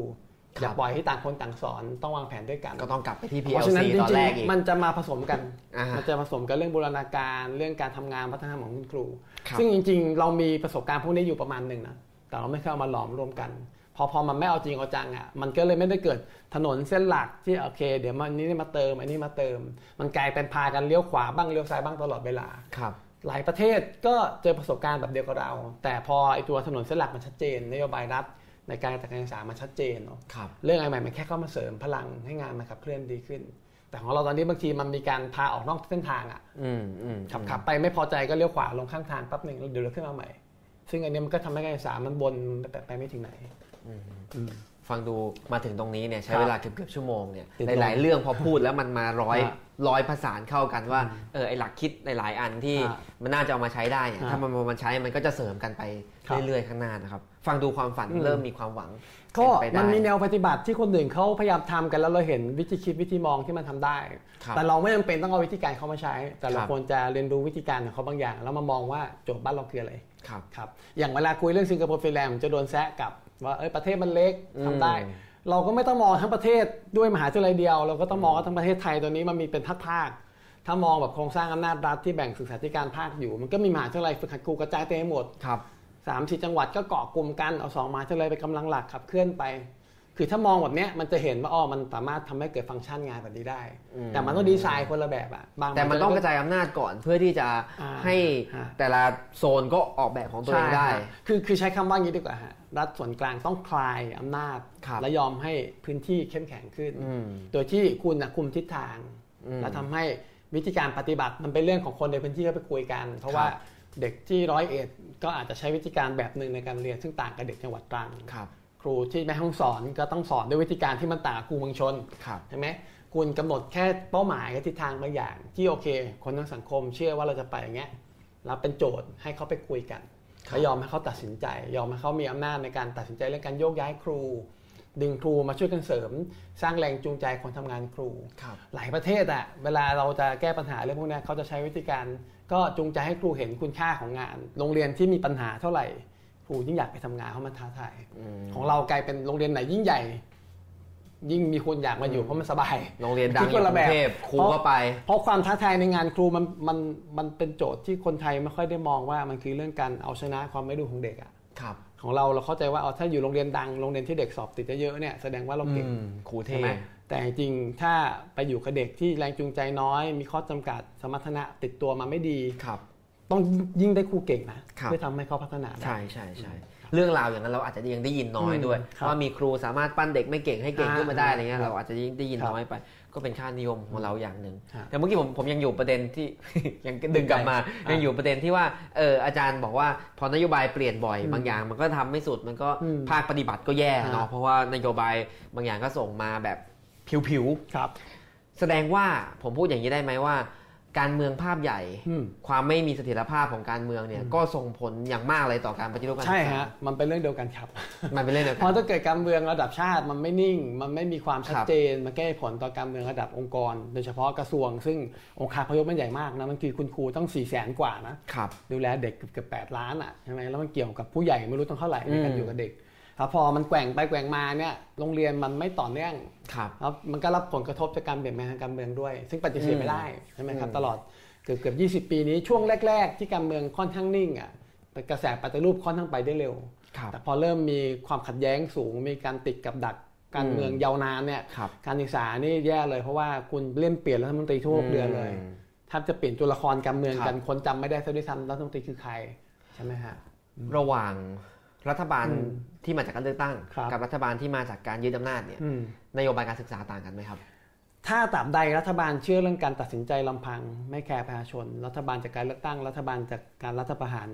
ก็เทคบทบาทไม่ต่างกันครับแต่ปัญหาอยู่ตรงนี้ถ้าเป็นรัฐบาลที่มาจากการเลือกตั้งมันยังถูกคอนโทรลด้วยประชาชนอืมเมื่อคุณทำในสิ่งที่ประชาชนไม่เห็นด้วย เสียงคัดค้านมันดังมันขานอำนาจได้อืมอืมอืมแต่ถ้าเกิดว่ารัฐบาลที่มีอำนาจเต็มเนาะแล้วตัดสินใจอะไรด้วยตัวเองลำพังไม่แคร์เสียงประชาชนครับอันตราย เพราะว่าอืมเขาสามารถบอกได้ว่าเขาต้องการการศึกษาแบบไหน ใช้การศึกษาเป็นเครื่องมือของรัฐได้เต็มที่อืมรัฐบาลที่มาจากการเลือกตั้งรัฐมนตรีอะไรเงี้ยยังต้องแคร์เพราะว่าเดี๋ยวถูกอภิปรายไม่ไว้วางใจถูกตรวจสอบโดยประชาชนใช่ไหมครับแต่ถ้ารัฐบาลที่ไม่ได้มาจากการเลือกตั้ง ไม่ได้แคร์เรื่องเสียงของประชาชนเนี่ยครับโอกาสที่มันจะเกิดการรับฟังกันการที่จะให้มีส่วนร่วมมันน้อยมาก แล้วมันง่ายมากที่มันจะไม่แคร์ประชาชน แล้วก็เดินหน้าทำตามนโยบายให้ตัวเองมุ่งหวังอย่างเดียวอืมครับเพราะฉะนั้นต่อเนื่องมาเลยอืมผมก็เลยอยากจะถามว่าอืมเรามีเสถียรภาพ เรียกว่าเสถียรภาพก็ได้อืมเราเราอยู่กับที่เนี่ยอืมทางการเมืองเนี่ยมาอืมสี่ปีแล้วอืมคือไม่ได้เปลี่ยนผู้นำทางการเมืองเลยฮะเนี่ยกำลังจะเข้าปีที่สี่แล้วอืมอ่า แล้วก็เป็นรัฐบาลที่ไม่ได้มาจากการเลือกตั้งด้วย ครับผม เห็นแนวทางปฏิรูปการศึกษาในช่วง 3 ปีกว่าๆนี่ไหมครับว่า รัฐบาลคอสช เนี่ยอืมพยายาม เอาประเทศไปทางไหนอืมพยายามเอาระบบการศึกษาไปทางไหนครับ มีความพยายามแต่ความพยายามเหล่านี้ไม่ได้ดึงคนเข้าไปมีส่วนร่วมครับมีแค่คีย์แมนจำนวนหนึ่งอืมคนจำนวนหนึ่งที่คอสชเลือกเข้ามาเป็นคณะทำงานกลุ่มนั้นกลุ่มนี้อืมมาทำงาน แล้วก็เป็นการคุยกันในภาคนโยบายแบบเอาจากประสบการณ์ครับประเทศไทยจุดอ่อนที่สุดคือไม่ไม่วิจัยอืมไม่ใช้ความรู้อ่าที่อ่าอ่าคือมันมีบางความรู้บางเรื่อง ซึ่งคุณไม่ต้องลงมือทำเองก็ได้ มีคนถอดเอาไว้เองหมดเลยวิจัยข้างนอกนี่เยอะมาก ดึงความรู้เข้ามาบ้าง เอาคนทำงานข้างล่างขึ้นมาส่งเสียงบ้าง ฟังเสียงเด็กบ้าง ฟังเสียงพ่อแม่บ้าง ฟังเสียงภาคธุรกิจที่เขาต้องคนรับผิดชอบกับเวลามีคนเข้ามาทำงาน แล้วมันไม่มีสมรรถนะดีพอบ้างครับพอคุณไม่เปิดช่องให้คนพวกเนี้ยเข้ามามีส่วนจริงจังอะมันก็เป็นการคุยของคนไม่กี่คนอืมซึ่งคุณกำลังวางแผนอนาคตคขรัอบงประเทศที่มันจะกระทบคนอีกเจเนอเรชันหนึ่งระยะยาวอะแต่คุณไม่เคย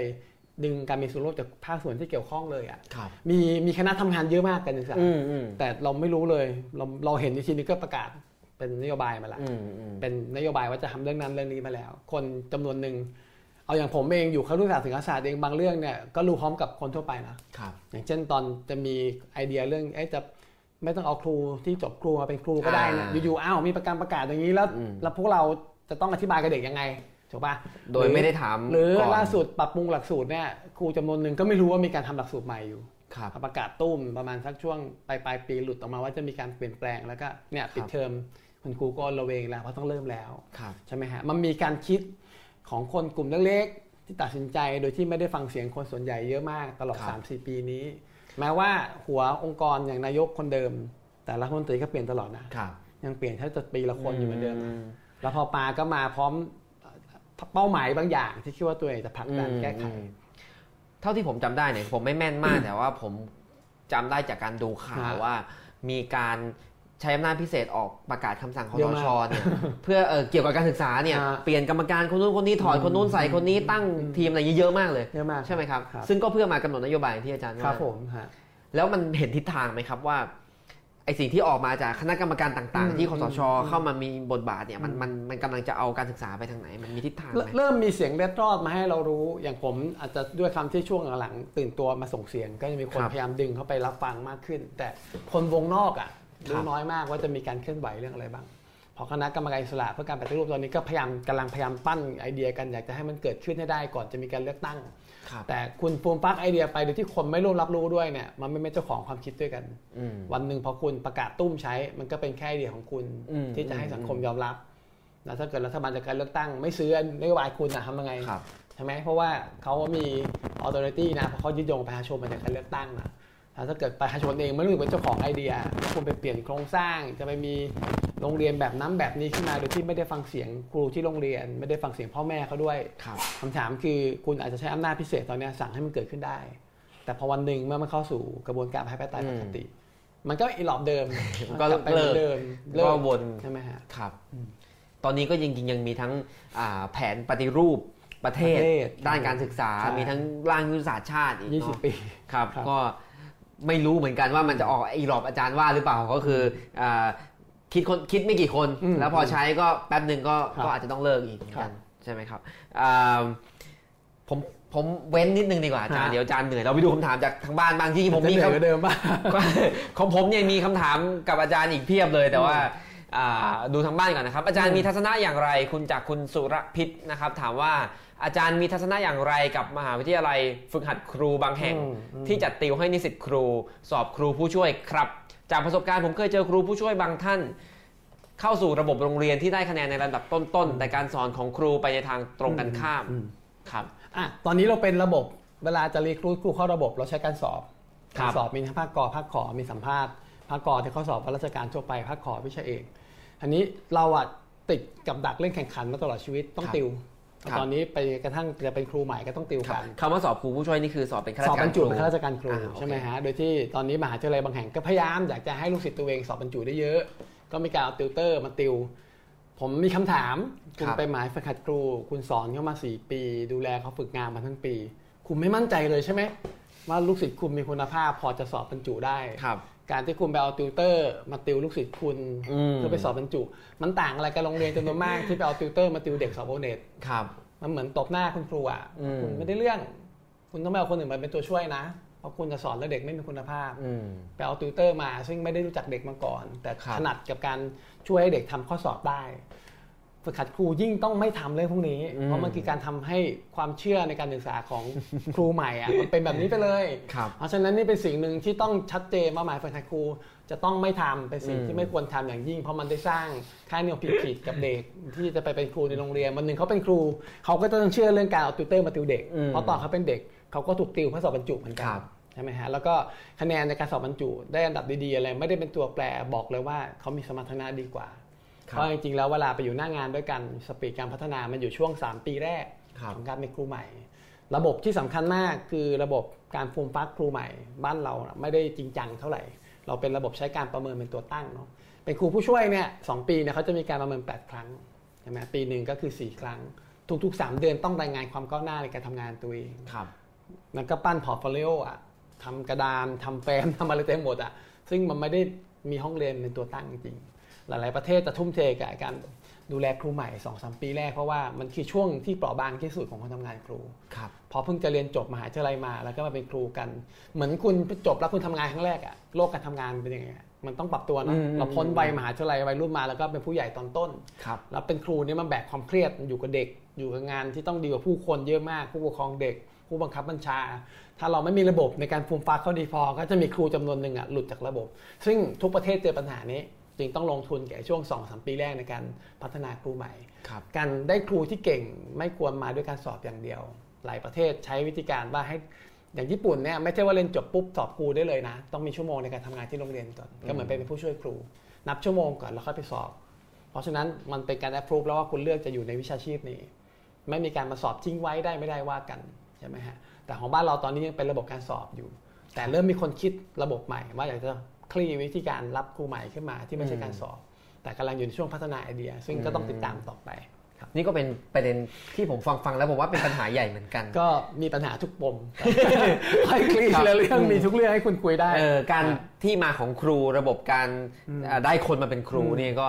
นะจริงเป็นๆอีคุกยประเด็นคุยได้ใหญ่ยาวเลยครับ ตั้งแต่ใครจะมาเรียนครูครับสามสี่ปีตอนเรียนเนี่ยเตรียมเขายังไงครับ ตอนฝึกงานโรงเรียนเตรียมเขายังไงครับ ตอนเขาเริ่มเป็นครูใหม่เตรียมเขายังไง พอพ้นจากครูใหม่แล้ว ให้เขาเติบโตและเป็นนักวิชาการในโรงเรียนที่เป็นพี่เลี้ยงน้องได้ยังไงอืมแล้ววันหนึ่งเขาจะขึ้นไปเป็น track เป็น master teacher ได้ยังไง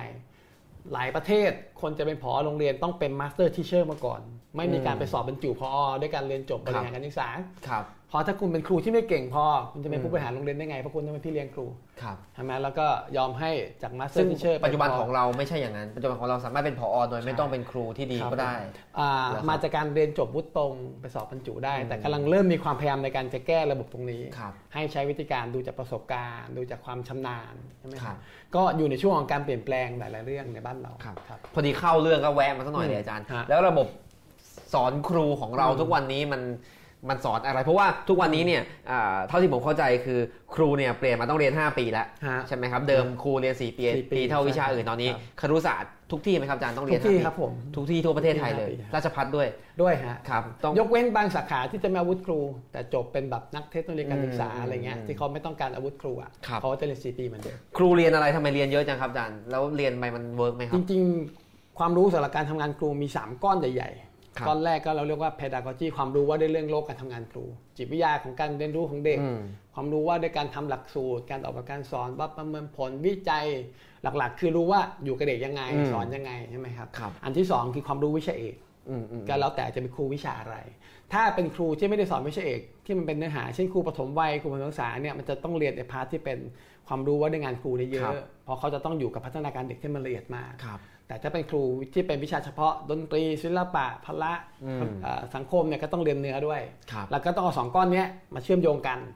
เพราะคุณเรียนอยู่ครุศาสตร์เอกสังคม แสดงว่าคุณต้องรู้ว่าสอนกฎหมายยังไงให้เด็กเข้าใจ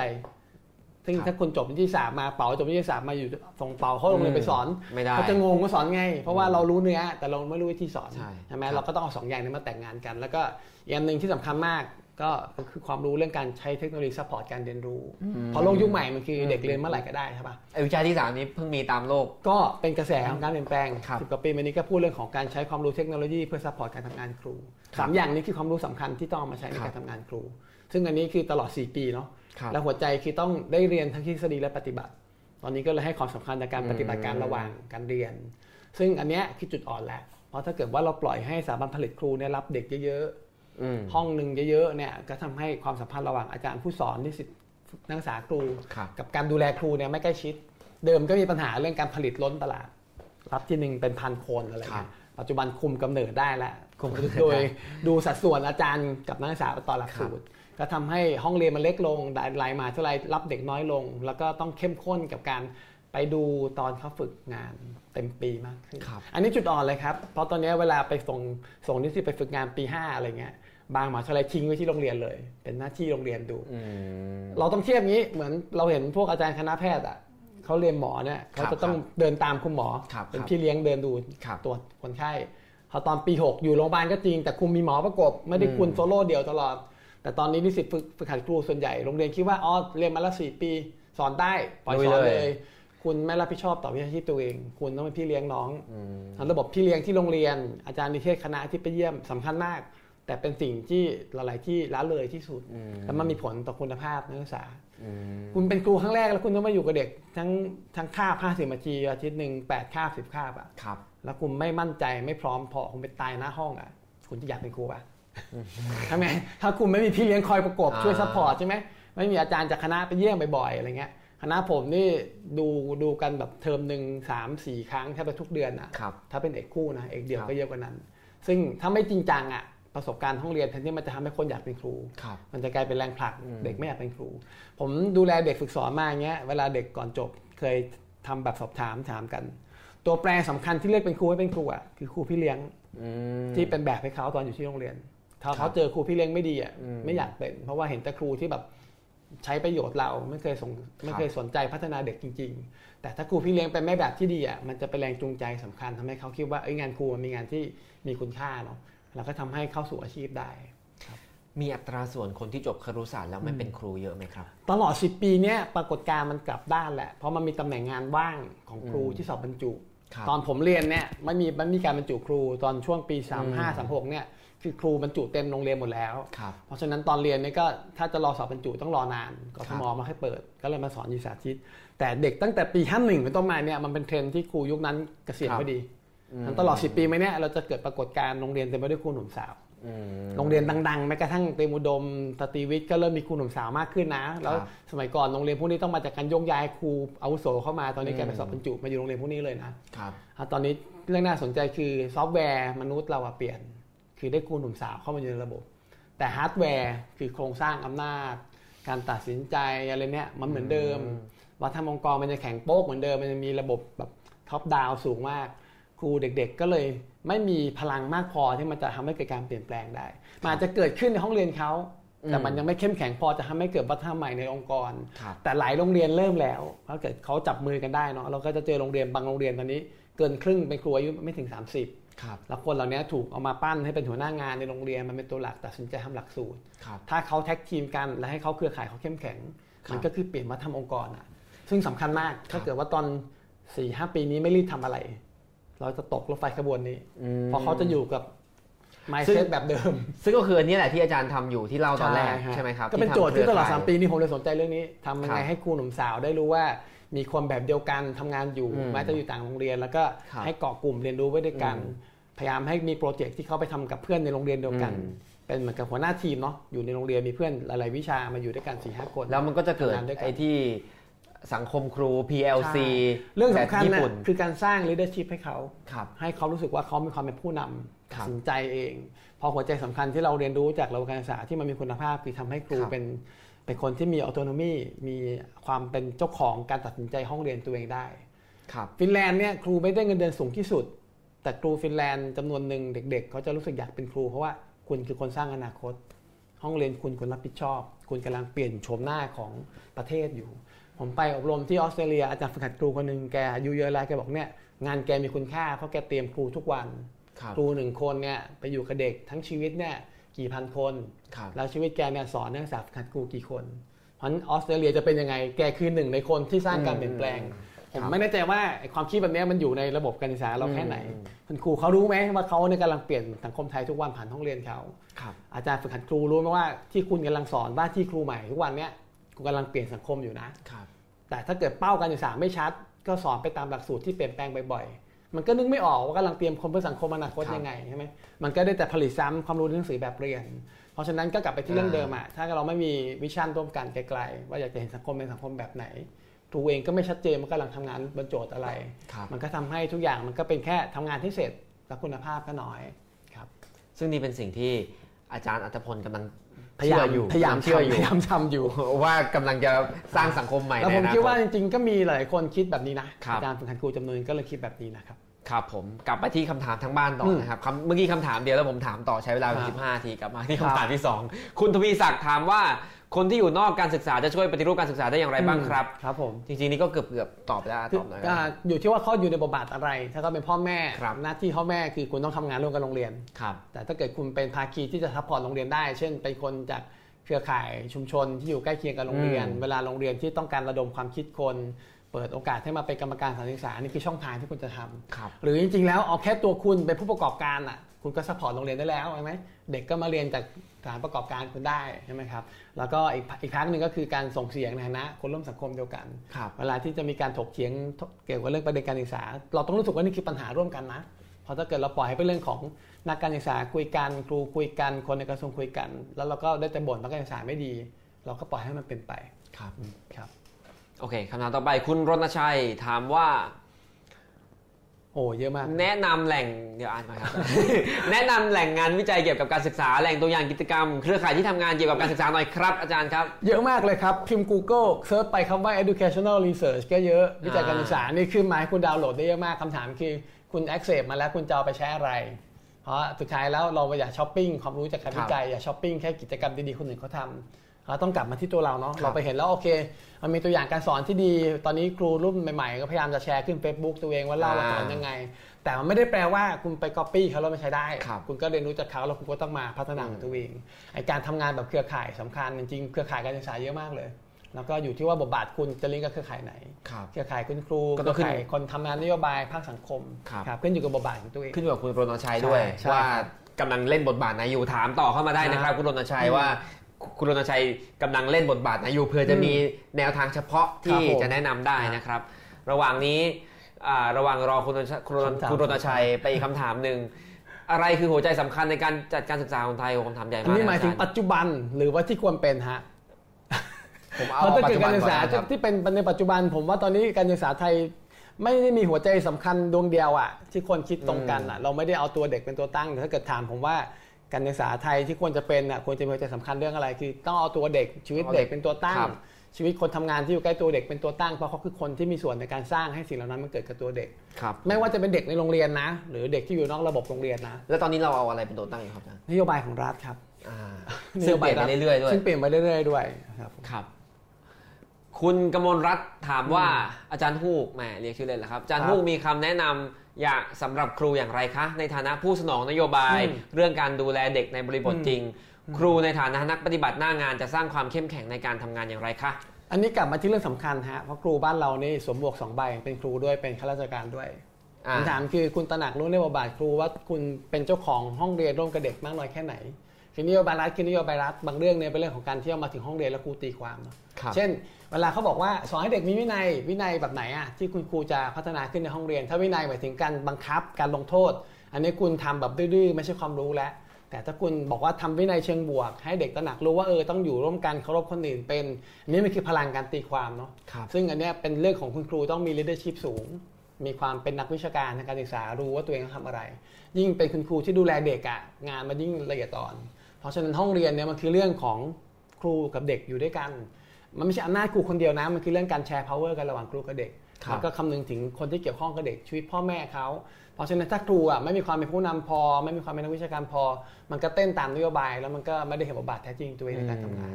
อันนี้ถ้าเรามีความเป็นผู้นำพอ เราจะไม่มีคำถามในความเข้มแข็ง เพราะเราจะรู้ว่าเรากำลังมีฟังก์ชันทำงานกับเด็กเรื่องอะไร เพื่อเป้าหมายอะไรอันนี้คือก็อาจารย์ก็สอนครูทุกวันนี้แบบนี้อยู่ด้วย พยายามที่จะ บอกว่าตัวเองเชื่ออะไร ผมไม่สามารถสอนให้ทุกคนเชื่อผมได้ ผมก็พยายามจะบอกว่าผมเชื่อแบบเนี้ยครับแล้วผมก็ทำงานของผมบนความเชื่อแบบเนี้ยคเพรับราะฉะนั้นก็เป็นช้อยของคุณว่าคุณจะเป็นครูที่เชื่อแบบไหนทำงานแบบไหนอืมเพราะถ้าเกิดคุณไม่ได้มีความเชื่อแบบนี้ คุณก็ต้องเผชิญกับความอึดอัดขับข้องใจแล้วถ้าคุณก้าวไม่ข้าม มันก็ทำให้คุณอึดอัดในการอยู่กับระบบการศึกษาครับแล้วมันก็ท้องง่ายใช่ไหมครับ ครับอ่าอ่าคำถามคุณสำคัญซุส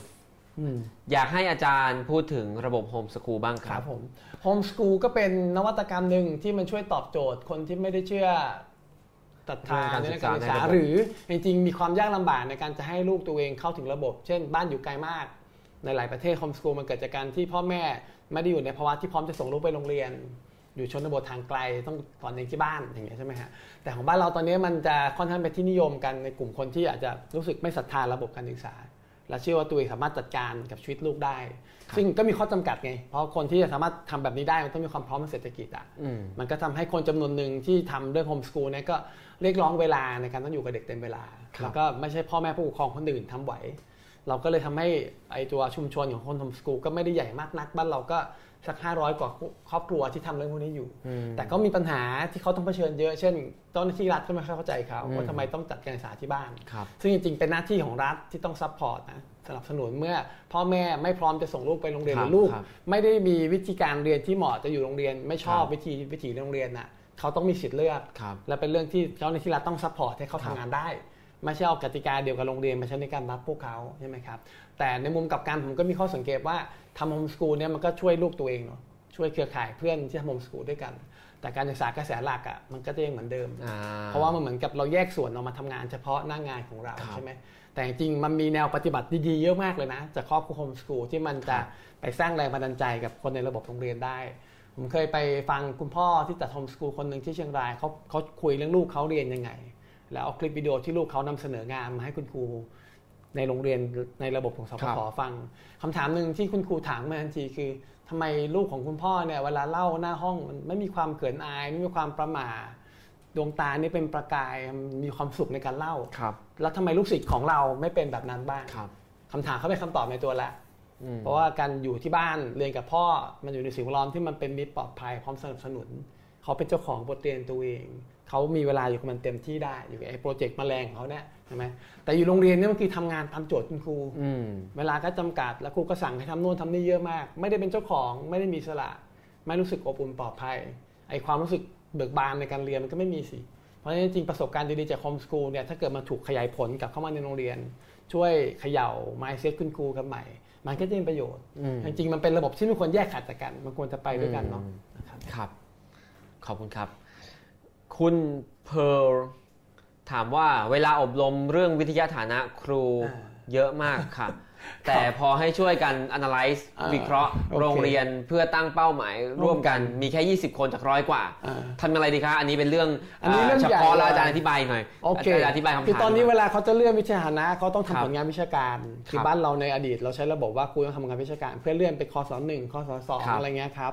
ซึ่งตอนนี้กำลังเขากำลังออกแบบกันใหม่ ว่าไม่ได้เอาวิจงวิจัยมาใช้แล้วเขาคจะรับเน้นปฏิบัติการในห้องเรียนใช่ไหมแล้วก็จริงๆนี่โจทย์นี่โจทย์นี้ใหญ่มากนะเพราะมันพูดครับถึง professional learning คือไอตัวของคุณครูอะคุณครูจะเรียนรู้เป็นมืออาชีพได้ยังไงครับหลายประเทศจะให้ความสำคัญกับเรื่องนี้ในเชิงของการกำหนดสิ่งที่เรียกว่า career path เส้นทางชีวิต คุณเป็นครูใหม่ 3 ปีแรกโจทย์คุณคือเรื่องนี้อืมคุณต้องกลายเป็น senior ให้ได้ครับ เป็น senior เท่านี้ปีต้องถีบตัวเองขึ้นมากลายเป็น master teacher ให้ได้ เป็นคเมรับนเตอร์ให้ครูใหม่ให้ได้ แต่ทำแบบนั้นได้พนักงานคุณจะมีความเปลี่ยนไปคุณอาจจะสอนน้อยลงแต่คุณพี่เลี้ยงน้อง คุณสอนน้อยลงคุณเป็นพี่เลี้ยงคนทำวิจัย คุณสอนน้อยลงแล้วคุณวิจัยห้องเรียนตัวเองครับมันก็ต้องมีการดีไซน์ชีวิตคุณครูในโรงเรียนครัอีบกแบบหนึ่งของบ้านเราตอนเนี้ยไม่ได้คิดโจทย์แบบนี้ บ้านเราก็ยังเป็นโจทย์แบบว่าเอาไปทำผลงานมา เพราะฉะนั้นครูก็ดิ้นรนเนาะเพื่อจะได้สามารถเข้าไป สู่ไอ้ตำแหน่งวิทยาฐานะก็ใครอบรมก็อะอยากจะไปอบรม เพราะทุกคครันบก็อยากได้เงินตำแหน่งเพิ่มขึ้น แต่งานสำคัญคืองานโรงเรียนน่ะปรากฏคุณครูจำนวนมากก็ละเลยอืมเพราะอะไรเพราะเขาไม่รู้สึกเขาเป็นเจ้าของโรงเรียนไงอืมถ้าเกิดเขารู้สึกว่าเป็นเจ้าของโรงเรียนโรงเรียนเนี่ยประสบความสำเร็จหรือมีปัญหามันเป็นโจทย์ที่ต้องรับผิดรับชอบร่วมกันครับพอไอ้วัฒนธรรมอำนาจในโรงเรียนมันไม่ได้เอื้อให้ครูเขามีส่วนในการส่งเสียงได้ มันก็กลายแม้อันดับในการระดมความคิดครับถ้าพอเก่งพอสร้างวัฒนธรรมความมีส่วนร่วมได้ ไอ้บรรยากาศแบบมาตั้งเป้าหมายร่วมกันมันก็จะเกิดอืมซึ่งอันนี้เป็นโจทย์ท้าทายมากๆนะในสิงคโปร์ที่ผมเคยไปเจอโรงเรียนหนึ่งโรงเรียนเป็นโรงเรียนนวัตกรรมเก่งมากเรื่องเรื่องไอทีปฐมด้วยนะเป็นโรงเรียนแบบต้นๆของประเทศเลย แล้วก็ตอนไปเยี่ยมเนี่ยปรากฏก็เกิดปรากฏการณ์น่าสนใจเพิ่งเปลี่ยนผอใหม่ผอใหม่เป็นผอผู้หญิงโอ้โหพลังงานเยอะมาก แล้วก็มา present ให้เราฟัง แล้วก็เออ คุณ charming มากเลยแล้วเขาก็เล่าให้เราฟังว่าเขาถูกถูกย้ายมาสอนโรงเรียนมาเป็นผอโรงเรียนนี้ เพราะว่าโรงเรียนเนี้ยเก่งมาก ได้รางวัลเยอะมาก แต่คุณครูไม่มีความสุขอืมเพราะทุกคนเครียดว่าต้องพยายามรักษารางวัลให้ได้อื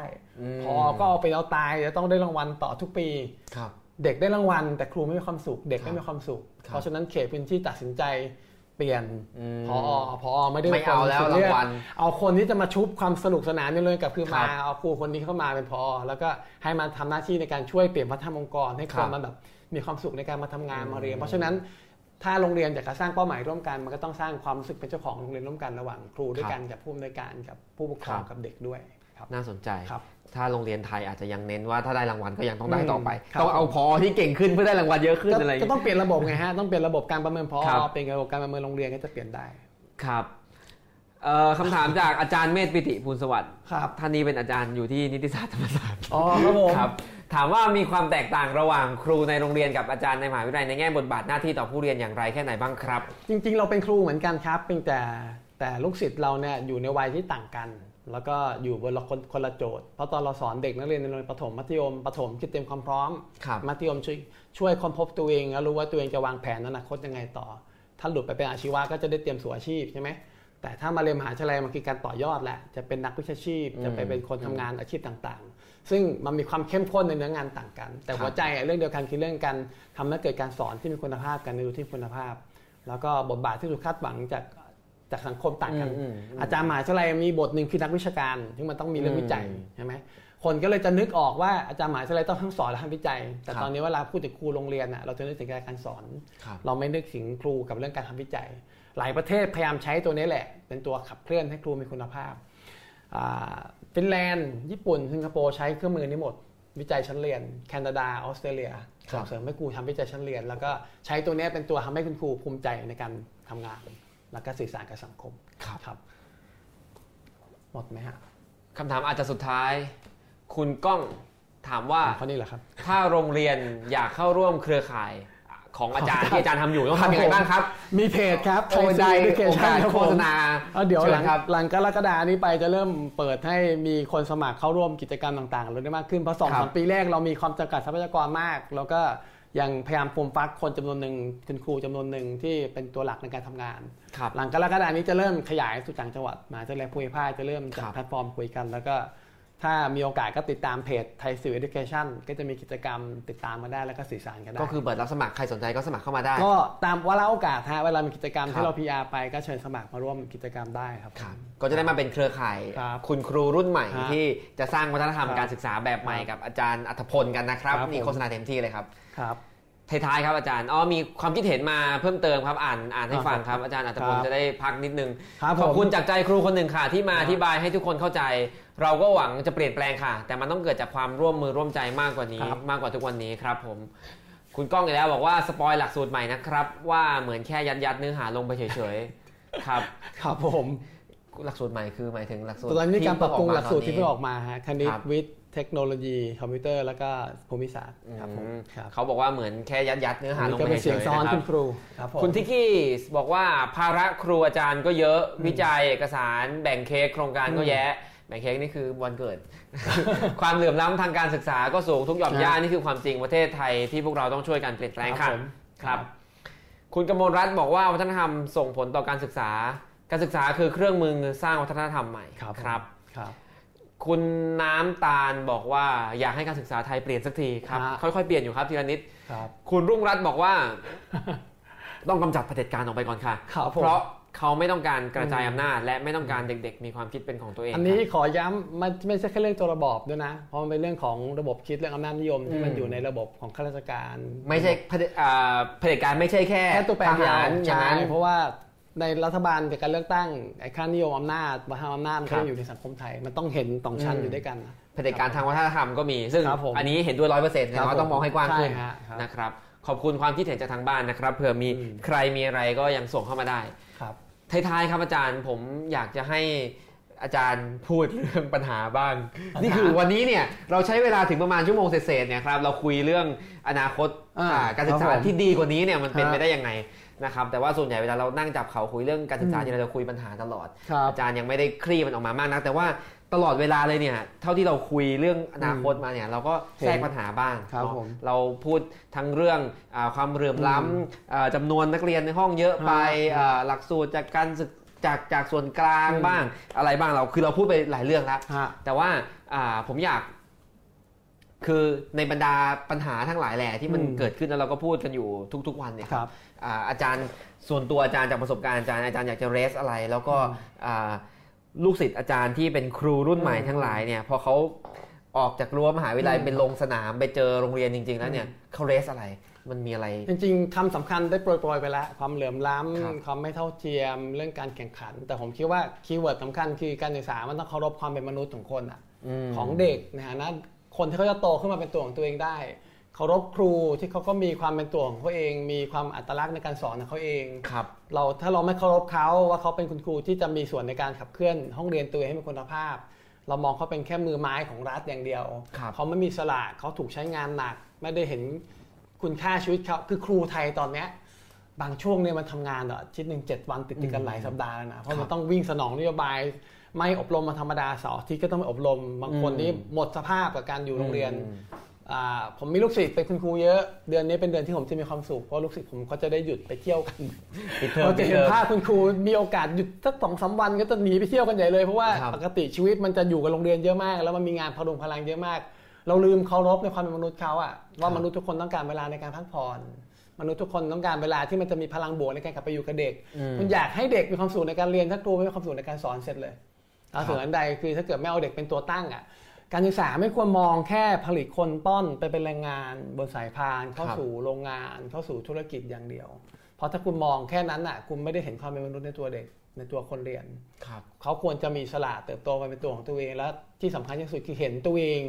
มีคุณค่าแล้วยึดโยงกับสังคมได้ครับเราเห็นพลังตัวเองว่าเขาจะเป็นคนหนึ่งที่ช่วยกันทำให้สังคมมันดีขึ้นได้อืมตอนเนี้ยถ้าเราไม่เอาเด็กเป็นตัวตั้ง ไม่เอาครูเป็นตัวตั้ง เรายังคงใช้วิธีการคิดจากที่ไหนไม่รู้แล้วก็สั่งทำอยู่ ไอ้คุณค่าของคนเป็นคนเรียนก็ลดน้อยลงครับนทำงานก็น้อยลง อันนี้ผมคิดว่าเป็นโจทย์สำคัญแล้วก็คนไม่ควรจะจะอยู่เฉยกับมันแล้วอะมันมันครับถึงเวลาที่ต้องตั้งคำถามกับการศึกษาที่เป็นอยู่ให้ชัดเจนมากขึ้นครับยิ่งในช่วงหัวเรียวต่อปี 2 ปีนี้ที่มันจะกลับไปสู่กระบวนการประชาธิปไตยใหม่เนี่ยถ้าเราปล่อยให้กติกาบางอย่างมันล็อกไปสักทุกอย่างโดยที่เราไม่มีส่วนในการทำความเข้าใจมันเลย เวลาที่มันกลับสู่ระบบของการทำงานปกติ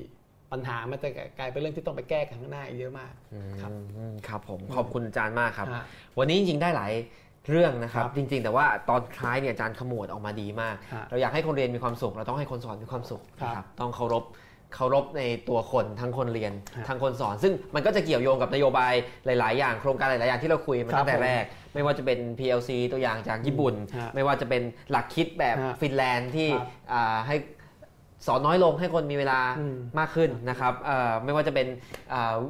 วิธีคิดแบบสิงคโปร์เนี่ยอืมซึ่งอันนึงที่ผมว่าน่าสนใจก็คือการที่อ่าตั้งเป้า ตั้งเป้าว่าครับประเทศจะเป็นยังไงอืมแต่ครับเป้าเนี่ยไม่ได้มาจากนโยบายสั่งตรงอืมแต่มาจากทุกคนช่วยกันครับมาตั้งเป้าหมายร่วมกันครับซึ่งทั้งหมดทั้งปวงเนี่ยวันนี้อีกสิ่งหนึ่งที่ผมคิดว่าได้ประโยชน์มากๆก็คืออาเราคุยกันเรื่องการปฏิรูปการศึกษาอืมที่ เป็นผลพวงมาจากนโยบายแล้วก็การเมืองภาพใหญ่ด้วยอืมถ้าเกิดอืมการเมืองยังไม่นิ่ง ถ้าเกิดครับการเมืองยังมีทิศทางแบบ top-down อำนาจนิยม แล้วก็เปลี่ยนแปลงตลอดเวลาการปฏิรูปการศึกษาก็จะยากฮะนะครับเพราะงั้นอ่าระหว่างที่เราคิดเรื่องปฏิรูปการศึกษา เราก็คิดเรื่องอื่นๆในสังคมกลไกของสังคมไปพร้อมๆกันด้วยครับผมเนาะครับครับก็อ่าวันนี้ได้อะไรเยอะมากเลยครับอาจารย์ครับแล้วอาจารย์ก็เป็นคนที่ สามารถพูดประเด็นเยอะๆในภายในเวลาน้อยๆได้ อันนี้นับถือมากครับครับผมก็คิดว่าคนฟังคงได้อะไรไปเยอะฮะนะครับ ใครที่ฟังตามไม่ทันตรงไหนอ่ากลับไปแชฟัทงเข้ามาใหม่ถามได้ครับและไลน์ของเรากดย้อนกลับไปฟังฮะย้อนกลับไปฟังใหม่ได้ต้องฟังหลายรอบก่อนจะแกะเรื่องราวออกมา ซึ่งโอเค แต่ว่าวันนี้ทั้งหมดทั้งปวงเนี่ยฟังแล้วมีความหวังอยู่ ฟังแล้วคิดว่าจริง ๆ เป็นไปได้ มีหลายๆอย่างที่เรายังสามารถทำได้ครับผมใช่ไหมครับ แล้วก็อ่าฟินแลนด์ปฏิรูปการศึกษาใช้เวลา 30-40 ปีครับ อ่าปีเราก็ไม่ต้องยี่รีสิบบปีเองครับ ยังเหลือยี่สิบปี เราก็ไม่ต้องรีบนะเอาละมีนโยบายอะไรอย่าเพิ่งใจร้อนค่อยๆทำกันไปครับผมนะครับมันอ่ามันจะต้อง